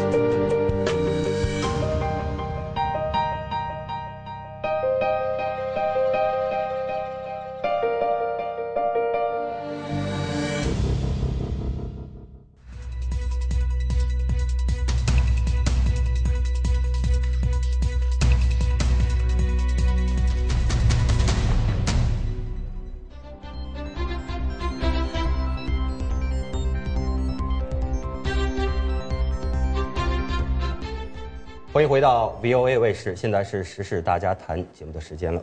中国国家主席习近平即将出访俄罗斯，习近平为什么选择俄罗斯作为他其完成权力承接之后的第一个出访国？在这一期的时事大家谈的时间里呢，我们就呃，请您和我们的嘉宾一同来谈一谈习近平为什么会拥抱俄罗斯。今天我们请到的嘉宾是作家何青莲女士，何女士人在新泽西州，通过 Skype 视频连线参加讨论。此外呢，美国之音资深记者海涛也来到了我们的节目现场啊，海涛好，欢迎二位来到我们的节目。呃，如果各位观众和听众呢想要谈一谈对中俄关系的看法，请您拨打美国之音的免费国际长途电话四零零一二零零五一来参与讨论。那么海涛还有何女士啊，欢迎两位来到我们今天这个节目来谈一谈这个习近平。谢谢。哎好啊，习近平即将啊。出访俄罗斯的这件一件事情，呃，海涛，你刚刚写了一篇这个相关的报道，呃，在报道里边呢也做了一些这个相关的这个研究，其中谈到了一点，就是说呢，呃，实际上习近平并不是在这个旅行以后，呃，第一个出，呃，第一个在旅行以后直接就出访这俄罗斯的国家，他的前任胡锦涛，呃，在当上国家主席以后，第一个出访国家也是，呃，俄罗斯，呃，再往前呢，江泽民是在第二任期，呃。去了俄罗斯，也去了俄罗斯。对，那么呃，俄罗斯对于中国来说是到底是呃意味着什么？是什么样的一个伙伴？啊，你给大家介绍一下，就是说这一次出访，虽然我们这个题目定为是习近平为什么会拥抱俄罗斯，但是呢，是不是拥抱？你来谈一下你的看法。从这个中国这个外交部他发布的这个习近平呃还有彭丽媛这回他们两个的这个行程来看呢，就是说先到从二十二号开始到月底。一共八天，三十号，那么他们要去俄罗斯，然后去几个非洲的国家，那么非洲国家是从俄罗斯以后再去。从一开始为什么选择俄罗斯呢？这里头大家很好奇，就是说，呃，为什么要选择俄罗斯？按照中国这个重要的领导人，我们说到这个党的总书记，然后国家主席，还有总理这几个级别的领导人他们出访呢，然后有的中国专家。呃，和学者就说呢，这是惯例，就好像就是中国领导人一旦上台，比方说十六大、十七大、十八大，然后新的总理上，总要去俄罗斯。实际上情况不是这么回事，就是有的人他上台以后呢，他就跑到这个朝鲜去了。就是总的来说，就是几个周边的国家，而且特别是意识形态比较相近、就是态度比较友好的国家，来作为他们这个中国重要领导人出访的首选地。那么这次呢？习近平选俄罗斯呢，也是不例外。还有一个重要的原因就是说，普京去年再度出任俄罗斯总统之后呢，他的外访的首要国家也是选的北京。那么从很大程度上来讲，北京在外交上要做到对等，做到投桃报李，所以呢，他们要选择俄罗斯。从中国官方的呃这个观点来看，中国是基于这种想法。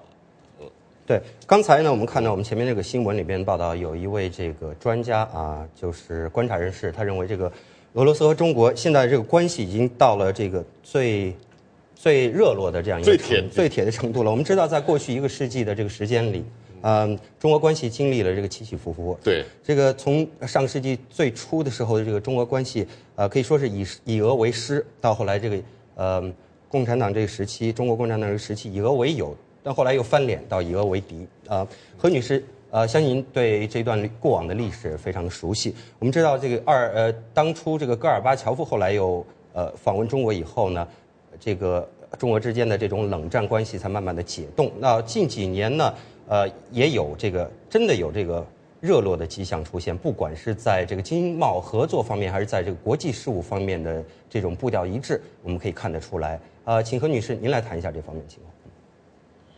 哎，我觉得这个中俄关系吧，现在已经形成了三个依赖，还有一个战略上缺乏互信。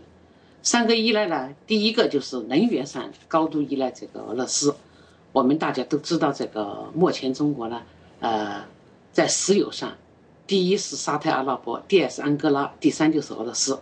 而且预测呢，在二零二零年，俄罗斯将成为第二石油供应大国。呃，那么中国对中俄罗斯的这个能源依赖还要加深。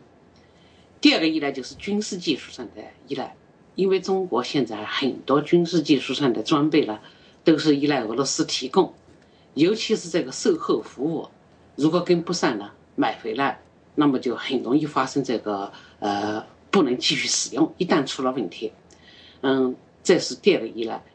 那么第三个依赖就是在国际事务中间的有限合作。比如中国呢，呃，中国和俄国都是这个联合国呃常任理事国，在一些重大的行动上，有时候呢，中国想反对什么，他想希望拉上俄罗斯。虽然俄罗斯不是总和他步调一致，但是在这个利比亚问题上、叙利亚问题上，呃，俄罗斯呢都和中国步调一致。中国方面呢，把这件事情看作了好像是自己外交上啊一次非常成功的中俄合作。嗯，虽然俄罗斯的反应远远没有这么热烈啊，嗯，但是中俄关系呢有一个致命的缺点，就是双方呢在战略上呢始始终缺乏互信，这个始终缺乏互信呢就不说别的，就说这个美国重返亚洲之后，呃，这方面呢双方的呃那个合作和利益呢就表现的比较充分，合作呢是这样的，美国重返亚洲对中国的不利。远远大于对这个俄罗斯的不利。对俄罗斯来说呢，他不希望中国呢在亚洲形成一种呃老大地位，呃，希望通过这个美国来遏制这个中国。嗯，那么对中国来说呢，虽然号称要和平崛起，但是事实上并没有崛起到能够在这个亚洲制定游戏规则。在这个情况下呢，他。也只好接受这个美国的呃，重重回亚洲，嗯，他希望的是什么呢？就是希望美国呢也对俄罗斯呢稍稍遏制一下，呃，那么这方面呢，两个人呢是两个国家呢是始终处于又矛盾又合作，嗯，有一点呢，我在这里想说一下的就是，呃，中国有一件事他始终不想说出来，但是俄罗斯也心知肚明。嗯，就是这个中国呢，一直只想维持这个专制统治，而且中国存在一个庞大的利益集团，这个利益集团呢，严重的危害了中国的人权和人民的生存。这一点呢，美国一直致力于反对。这一点，中国呢，希望能够对抗美国。那么，反对这个，他的口号是反对颜色革命。那么现在在反对颜色革命上呢，他有一个最好的伙伴就是俄罗斯。因为俄罗斯呢不希望它的传统的那些加盟共和国呢慢慢的民主化，这样它就会减少这个缓冲地带。同时，它也不希望国内，呃，这个普京的专制呢受到挑战。所以，这个异议人，呃，要压制异议人士，他也反对这个，呃，美国，呃，支持的颜色革命。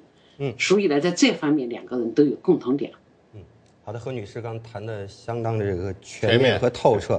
嗯呃，不过呢，海涛，我知道你在这个呃，你最近这篇文章里边也提到，呃，就是中国问题专家，就是卡内基和平基金会的这个中国问题家专家包道格和呃这个这个基金会在莫斯科的办公室这个主任呃叫叫特里宁，他们两个人共同撰写的一篇关于这个报道，是前两天对对。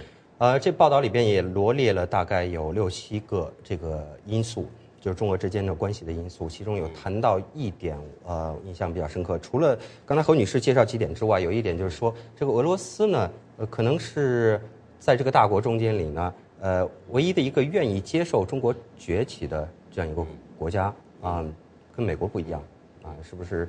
啊，中国认为美国不愿意看到中国的崛起，反倒俄罗斯呢，因为他希望。看到这个世界多极化，而不是由美国一级统治。啊，除此之外，啊，请您谈一下这方面的情况。还有，除此之外，包道格还介绍了一些什么方面的这种情况？因为大家都知道，包道格是这个在美国比较知名的这个中国问题专家，或者是美中关系或者亚洲问题专家之一。那么特里宁呢，他本身看这个名字，他应该是前从俄罗斯人，他对俄罗斯情况相当了解。那么在他们这篇文章当中呢，他们主要是提了提了这几个方面，一个就是刚才核心呢也提到了。就是地缘政治，美国重返亚洲以后，中国将怎样应对？那这是一个因素。还有一个就是从这个呃，也是从地缘政治，就是中国和俄罗斯都和日本有这个领土纠纷问题，中国有呃钓鱼岛，有俄罗斯有北方四岛。那么中国想利用这个机会呢，拉住这个普京，拉住俄罗斯，大家一起来对日本采取一些什么行动？这是第二个方面。第三个就是说，在加强技术方面的合作。所谓技术方面的合作呢，有一点就是说，中国在很多这个军事技术方面还要落后于俄罗斯，特别是在这个军军用的这个发动机和引擎方面呢，还要落后于俄罗斯。所以在这几个方面呢，中国有求于俄罗斯。除了刚才呃何新兰女士提到的石油问题，嗯，那么等等，还有一个就是说。在美国专家像鲍道格和特里宁看来呢，就是说中国每当领导人要上台或者当选之后呢，他总要选几个国家。那么要选什么样的国家呢？无非是周围的、的关系比较不错的，或者是呃意识形态相近的这样的国家。那么数来数去呢，比方说他首先就提到朝鲜。那么以前中国和朝鲜特铁，像刚才你也提到胡锦涛当上台第一个就访问朝鲜。那么江泽民。啊，江泽民第一个访问朝鲜。那么是现在在朝鲜这种搞三次核试爆的情况下，中国又和俄罗斯大家都同意。刚才我要加一句，就是中国在俄罗斯，呃，中国和俄罗斯在朝鲜核试爆问题上大家立场一致，以至于呃朝鲜核试爆以后，呃或者金正日金正恩生生日的时候呢，他很多国家发了这个呃这贺电，而金正恩也给很多国家回了这个贺电，但是唯有中国和俄罗斯他没有回。那么在这个问题上就很显出，就是俄罗斯和中国在朝鲜核核问题问题上，他们立场是一致的。但是还有一些很多方面的问题上呢，大家也不一致的。那么在这种情况下呢，这就是求同存存异。在而且在中国方面呢，他不愿意再利用这个机会来说那些双方比较有争议的问题。这这个这个问题我们一会儿再谈。就是很多网友在俄罗斯驻华领馆开微博时候提到的领土问题。是啊，哎。本来呢，我们是想邀请各位这个观众和听众来打电话来参与我们这个节目，不过导播告诉我们，呃，今天这个电话线路有问题，到目前为止还没有办法接进来。这个观众、听众打来的电话，非常的抱歉啊，请再试一试，看看能能不能等一下接进来。嗯，既然你刚才提到了这个网友在呃俄罗斯驻华使馆开办微博上留言所表露出来的这样一种心情，或者是。呃，这样一个态度，我们可以看得出来。呃，其实中国人呢，一般的民众对俄罗斯这个最大的邻国是抱有戒心，而且有很多人没有什么好感的。你给大家介绍一下这个事情的这个情况。因为在这个十八号，在中国宣布这个习近平将访问这个俄罗斯和这个非洲几国的同时呢。俄罗斯在那个腾讯开了微博，他们同时也在这个新浪开了微博。俄罗斯驻华使馆在新浪也开了微博。现在不知道他们开了几家微博。就从现在的反应来看呢，当时有马上有很多这个网友就跟帖，就是评论呀，就是大家都加入。从现在我们看到的这个反馈来也好呢，就是大家都是首先欢迎你开微博，第二就是欢迎你把以前占的中国的领土给我们退回来，第三把你们输送给中国的意识形态列宁主义给给拿走。就是基基本上都是从几个，有的是从调侃的角度，有的是用的这个呃批判的口吻口吻呃，但是总的来说，大家都是属于一种好像是一种嘲笑或者调侃的心态来面对这个俄罗斯驻华使馆开微博这个情况。嗯啊，那么呃何女士，我们知道在苏联解体之后呢，这个俄罗斯联邦又这个成立了以后，实际上你要说意识形态，俄罗斯现呃当时已经变成非共产党统治的国家了。那么从意识形态方面来讲呢，还有什么样子的这个相似之处呢？刚才大两位都谈到这个意识形态方面这个问题。呃，这个俄罗斯呢比较有意思，它在这个解体以后吧，曾经有一段时期呢是全力拥抱西方。嗯，因为俄罗斯呢历史上它是一个横跨欧亚大陆的国家，呃，有双头鹰性质，就是一方面它是东方国家，具有这个东方专制的色彩。但是另外一方面呢，从彼得大帝开始，又热烈的拥抱这个西方的科学技术文化，还有包括很多政治制度层面上的东西。嗯，那么就在这个苏联解体以后，这只双头鹰呢，曾经很坚决地朝向了西方，但是因为当时冷战的阴影还没过去，呃，这个西方国家，尤其是美国吧，呃，特别的防范这个俄罗斯。不希望他再崛起成为一个当年苏联那样的庞大怪物，所以呢，呃，就并不怎么样帮助俄罗斯从困境里面出来。那么，在这个之在这之后呢，就普京呢，我们大家就都知道上台了。上台了以后呢，他通过这个出售能源帮助俄罗斯苏呃俄罗斯来解解脱了这个呃经济危机，但是呢，他在这个意识形态上就开始重归这个。前苏联那种专制意识形态，虽然不再提共产主义等等，但是专制的色彩、钳制舆论，还有就是打压这个私营经济，这些方面的都特别明显。然后又提出防范颜色革命，从二零零五年提出以后，中国就顿时就觉得找到了知音。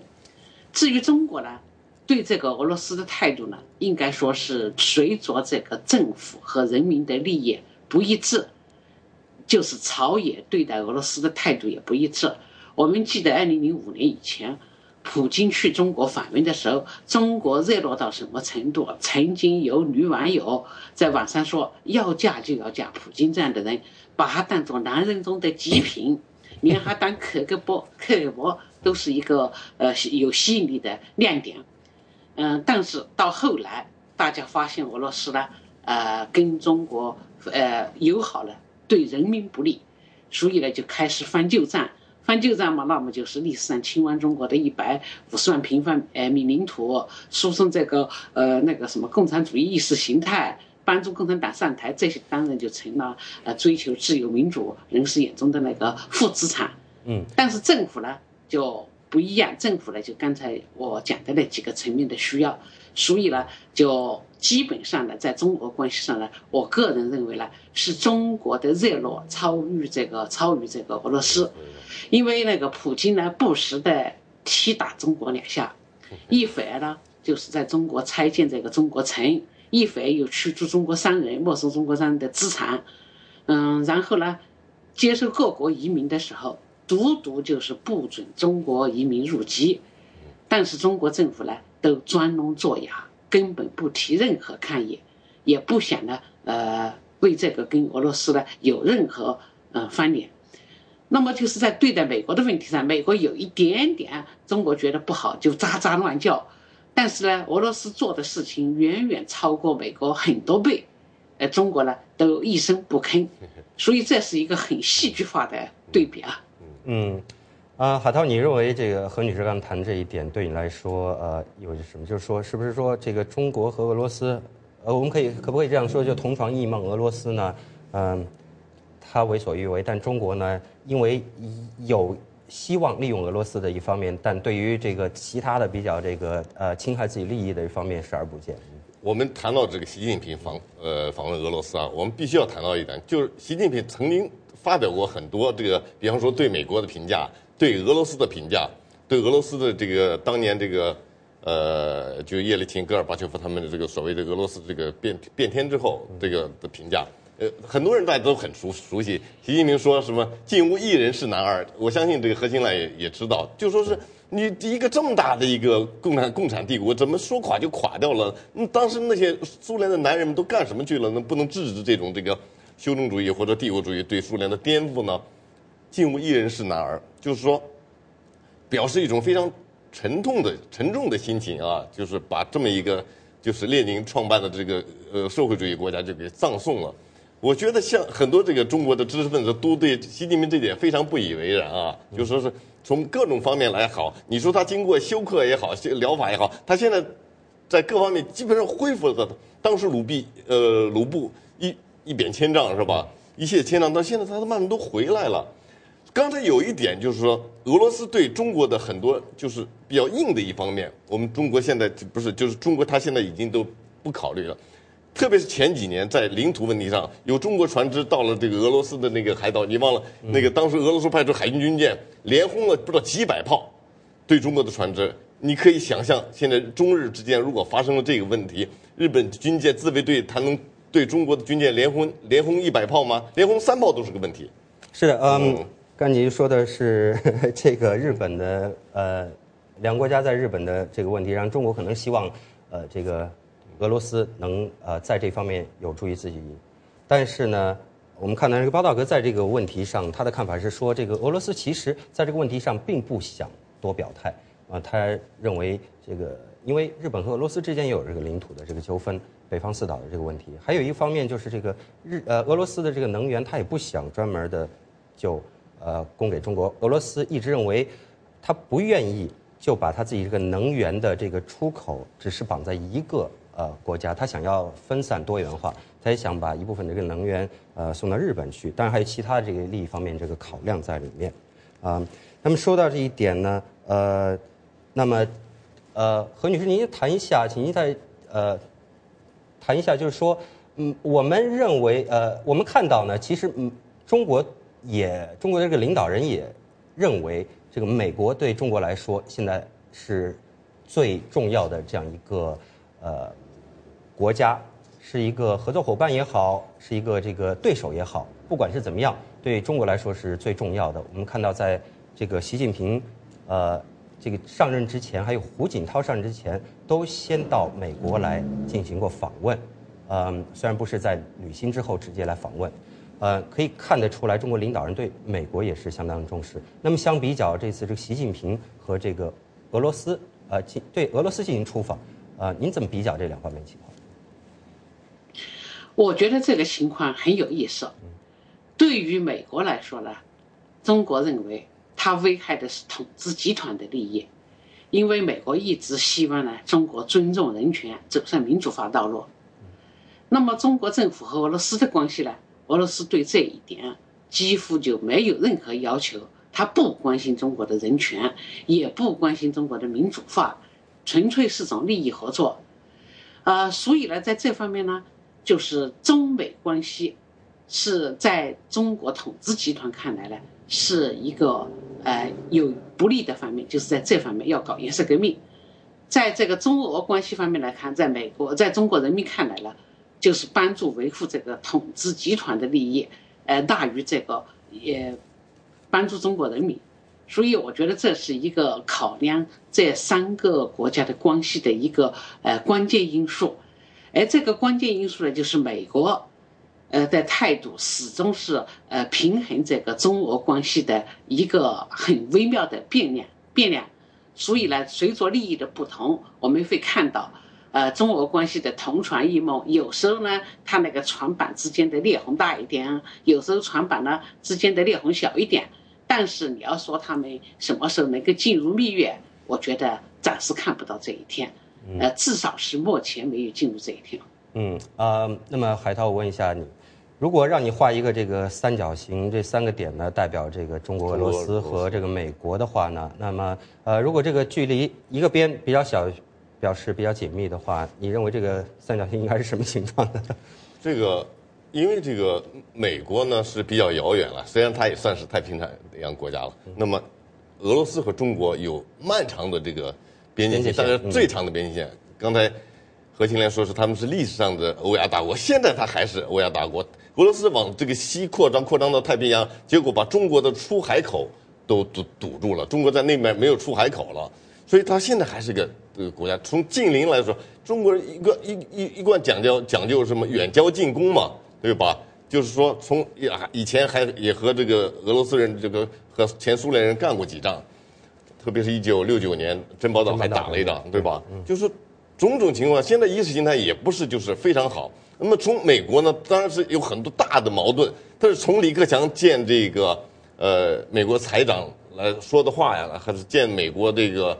呃呃，习习近平见中美国财长说的话来看呢，就是从美还有习近呃李克强在记者会上对，呃回答美联社记者的问题，都可以再再都可以表明，从这个根本利益上来讲，中国和美国的这个这个这个边，我认为要长于中国对俄罗斯的这一边，所以这个三角形的关系应该是这样的。在长于就是说，相当相对来说要远一些。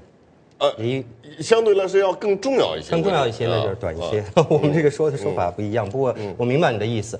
嗯，最后呢，大概还有几分钟时间，请二位谈一下。我们既然这个题目说到这个习近平为什么要拥抱俄罗斯呃，那么何女士，我想请您呃，请您简短的谈一下，就是说，习近平我们知道他是红二代，呃，习近平拥抱俄罗斯呢，我觉得是基于现在国际国内啊矛盾都很突出，啊。从国内来说呢，我们大家都知道，中国人现在不仅是底层人民穷的问题，而是全国人民呢已经生存要素已经受到威胁了，就是空气、水、食品安全没有一样那个啊，呃，还有就是这个呃，这种污染导致得癌症的病已经呃，这种呃可能性已经非常普遍了。嗯，在这个情况下呢。就是习近平要维持共产党的利益，要保持他的制度自信，他必须呢要寻求在国际社会，一切呃在意识形态或者在政治专制形态上面呢和他接近的国家的支持，呃而中而这个中国在国际上没有多少朋友。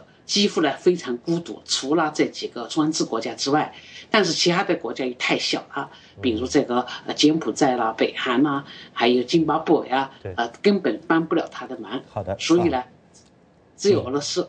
好，谢谢您，何呃何女士，不好意思，我们这边还有一分钟时间，请海涛讲一下。海涛，你知道这个呃有一些这个分析认为这个习近平现在呃比较亲红啊，因为他红二代，你怎么看？他是红二代，这个不假，但是随着这个时间的这个推移啊，随着他现在他的你看那个就是呃李克强内阁可以看出，这个现在大家都是务实，而不是光是讲意识形态。所谓红二代是讲意识形态，包括红二代本身都很多是成了大富款，的，实际上种大大富翁，非常大的这个大款。那么在这个情况下，以后大家是强调利益还是强调意识形态？很显然是很是很很显然是强调利益嘛。所以你认为这个他呃，就外界这个解读说他呃呃，据一些具体的细小的事情上说，呃，他会呃比较怀旧呃，怀念过去共产党时期，但不一定真的就会影响到这个中俄关系这样一个走向。呃，我觉得就从他们的这个呃七七个常委来看，有好几个都是属于太子党啊，包括李克强的那个内内阁来看，也有不少都是这个以前他们内部的圈内人这这个出出来。但是从总体来讲，你要想发展，这个国际是个大社会，是个大呃这个是个国际地球村。如果想发展的话，不光要依靠这个周围像俄罗斯这样大国，更重要是也是依靠像美国这种这个西方的这种大国。好，谢谢海涛，呃，谢谢何女士来到我们这个节目参加我们这个讨论，嗯，也非常抱歉，今天因为电话线路的问题没有办法接进各位听众和观众的电话。那么，呃，讨论中呢，各位发表的都是个人的观点，并不一定代表美国之音和 VOA 卫视。另外呢，你也可以登录美国之音中文网收看《时事大家谈》的最新和过往的视频。我们的网址是 VOA Chinese 点 com。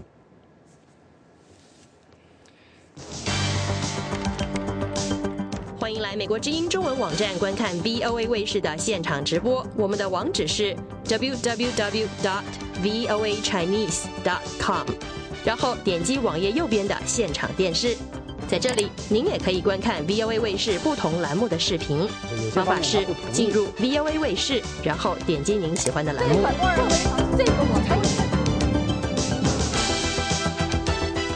如果你对我们的节目有什么意见和建议，欢迎你给我们发电子邮件，电邮信箱是 chinese@voanews.com。后任香港特首梁振英。他有他自己国内。如果您希望通过电邮参加 VOA 卫视《时事大家谈》节目的讨论，请把您的问题或评论发到 voa 新闻 @gmail.com。VOA 卫视全新推出，敬请关注。欢迎您继续收看美国之音的 VOA 卫视。现在又到了解密时刻的时间。从1915年到1972年，中华民国已故总统蒋介石每天都在写日记，写了57年。可以说呢，他的一生都和中国的战争、政治、国家联系在一起。美国之音采访了斯坦福大学胡佛研究所的研究员郭代军女士，请看报道。九一八事变之后，尽管日本占领了整个中国东北地区，蒋介石并没有对日宣战，反而提出“攘外必先安内”的政策主张。很多人认为，蒋介石的这个政策在日本入侵时继续围剿红军，置国家与民族利益于不顾，导致了东北的沦陷。实际情况究竟如何呢？蒋介石日记也许可以解开“攘外必先安内”之谜。他不但没有立刻抗日，他反而提出来一个叫做。攘外必先安内，嗯啊，那么这个日记呢，就给我们提供了很多答案。那么为什么他在九一八事变之后，他并没有立刻的来抗日呢？那么他有他的考量，因为中国的军队装备跟日本简直是天壤之别，嗯，所以日本只要封锁长江沿靠沿哎沿海一带，三日就完蛋了。所以他说不可啊，这个贸然而战。所以他有很多这个日记，他考虑了很多，他自己认为呢。就是要争取时间抗日，要争取时间备战。那么争取时间备战，这个时候慢慢到了三二三三年的时候，他跟德国的军事顾问，还有跟蒋百里先生，他们有很多很多的这个讨论，怎么样做？所以慢慢的这个眉目就比较清楚了啊。怎么做呢？就是要持久战，要做持久战。那么争取时间来备战。有一天就是德意计想到了一个干什么呢？这个要以剿匪为掩护。建立西南根据地，然后另外一天他就解借剿共以收复西南，就是他故意的把这个红军啊留下那么一小股，然后呢把他们往西南赶，所以你可以看到红军的所谓两万五千里长征，他是从江西往西南走，然后才到延安的啊。那么中央军就在后面追，因此才能够进入四川。所以这是他的一计，所以他在他很有一天比较完整以后，他就写，他说：“若为对倭计，如果我们今天对日本怎么办？以剿匪为掩护抗日之原则。”一九三六年十二月十二日，东北军的张学良和西北军的杨虎城在西安发动兵谏，扣押了到西安督查剿共行动的蒋介石，要求他停止剿共，一致对外。蒋介石与共产党携手抗日，国共第二次合作形成。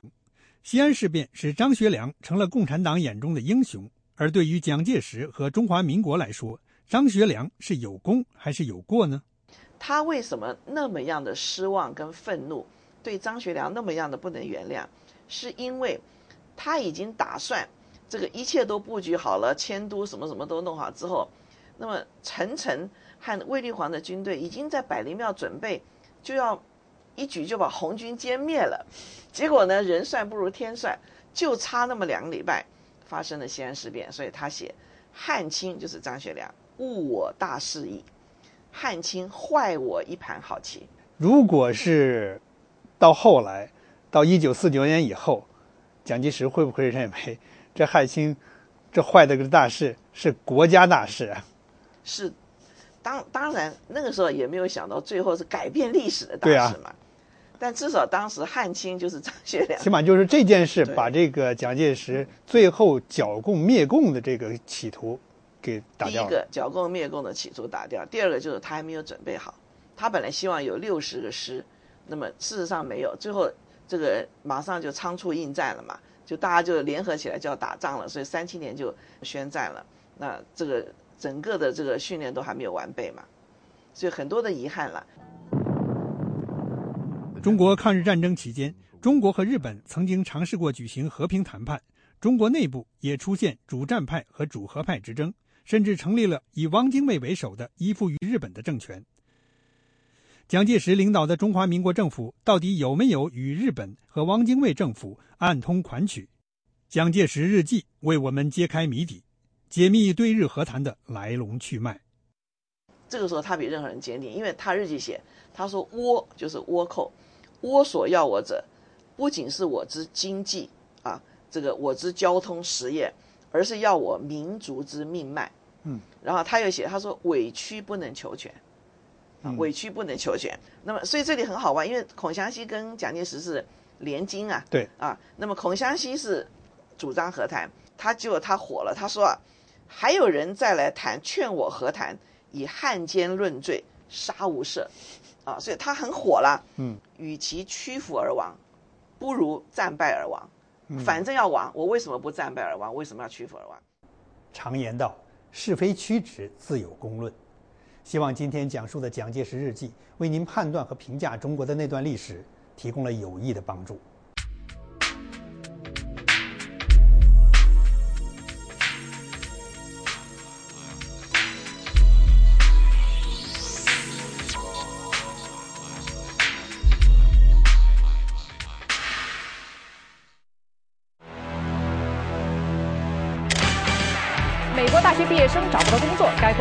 骂的还是有道理，为什么？啥？这个节目建的逻辑这么不通的东西，外国人怎么建，外国人怎么练？现在市场经济，你怎么还抱着这个教条不放呢？欢迎回到焦点对话。罗马是被面包和马戏掏空的，那保持你的看法是什么？每周五晚焦点对话。好，以上就是今天的 VOA 卫视全部的节目内容，感谢您收看。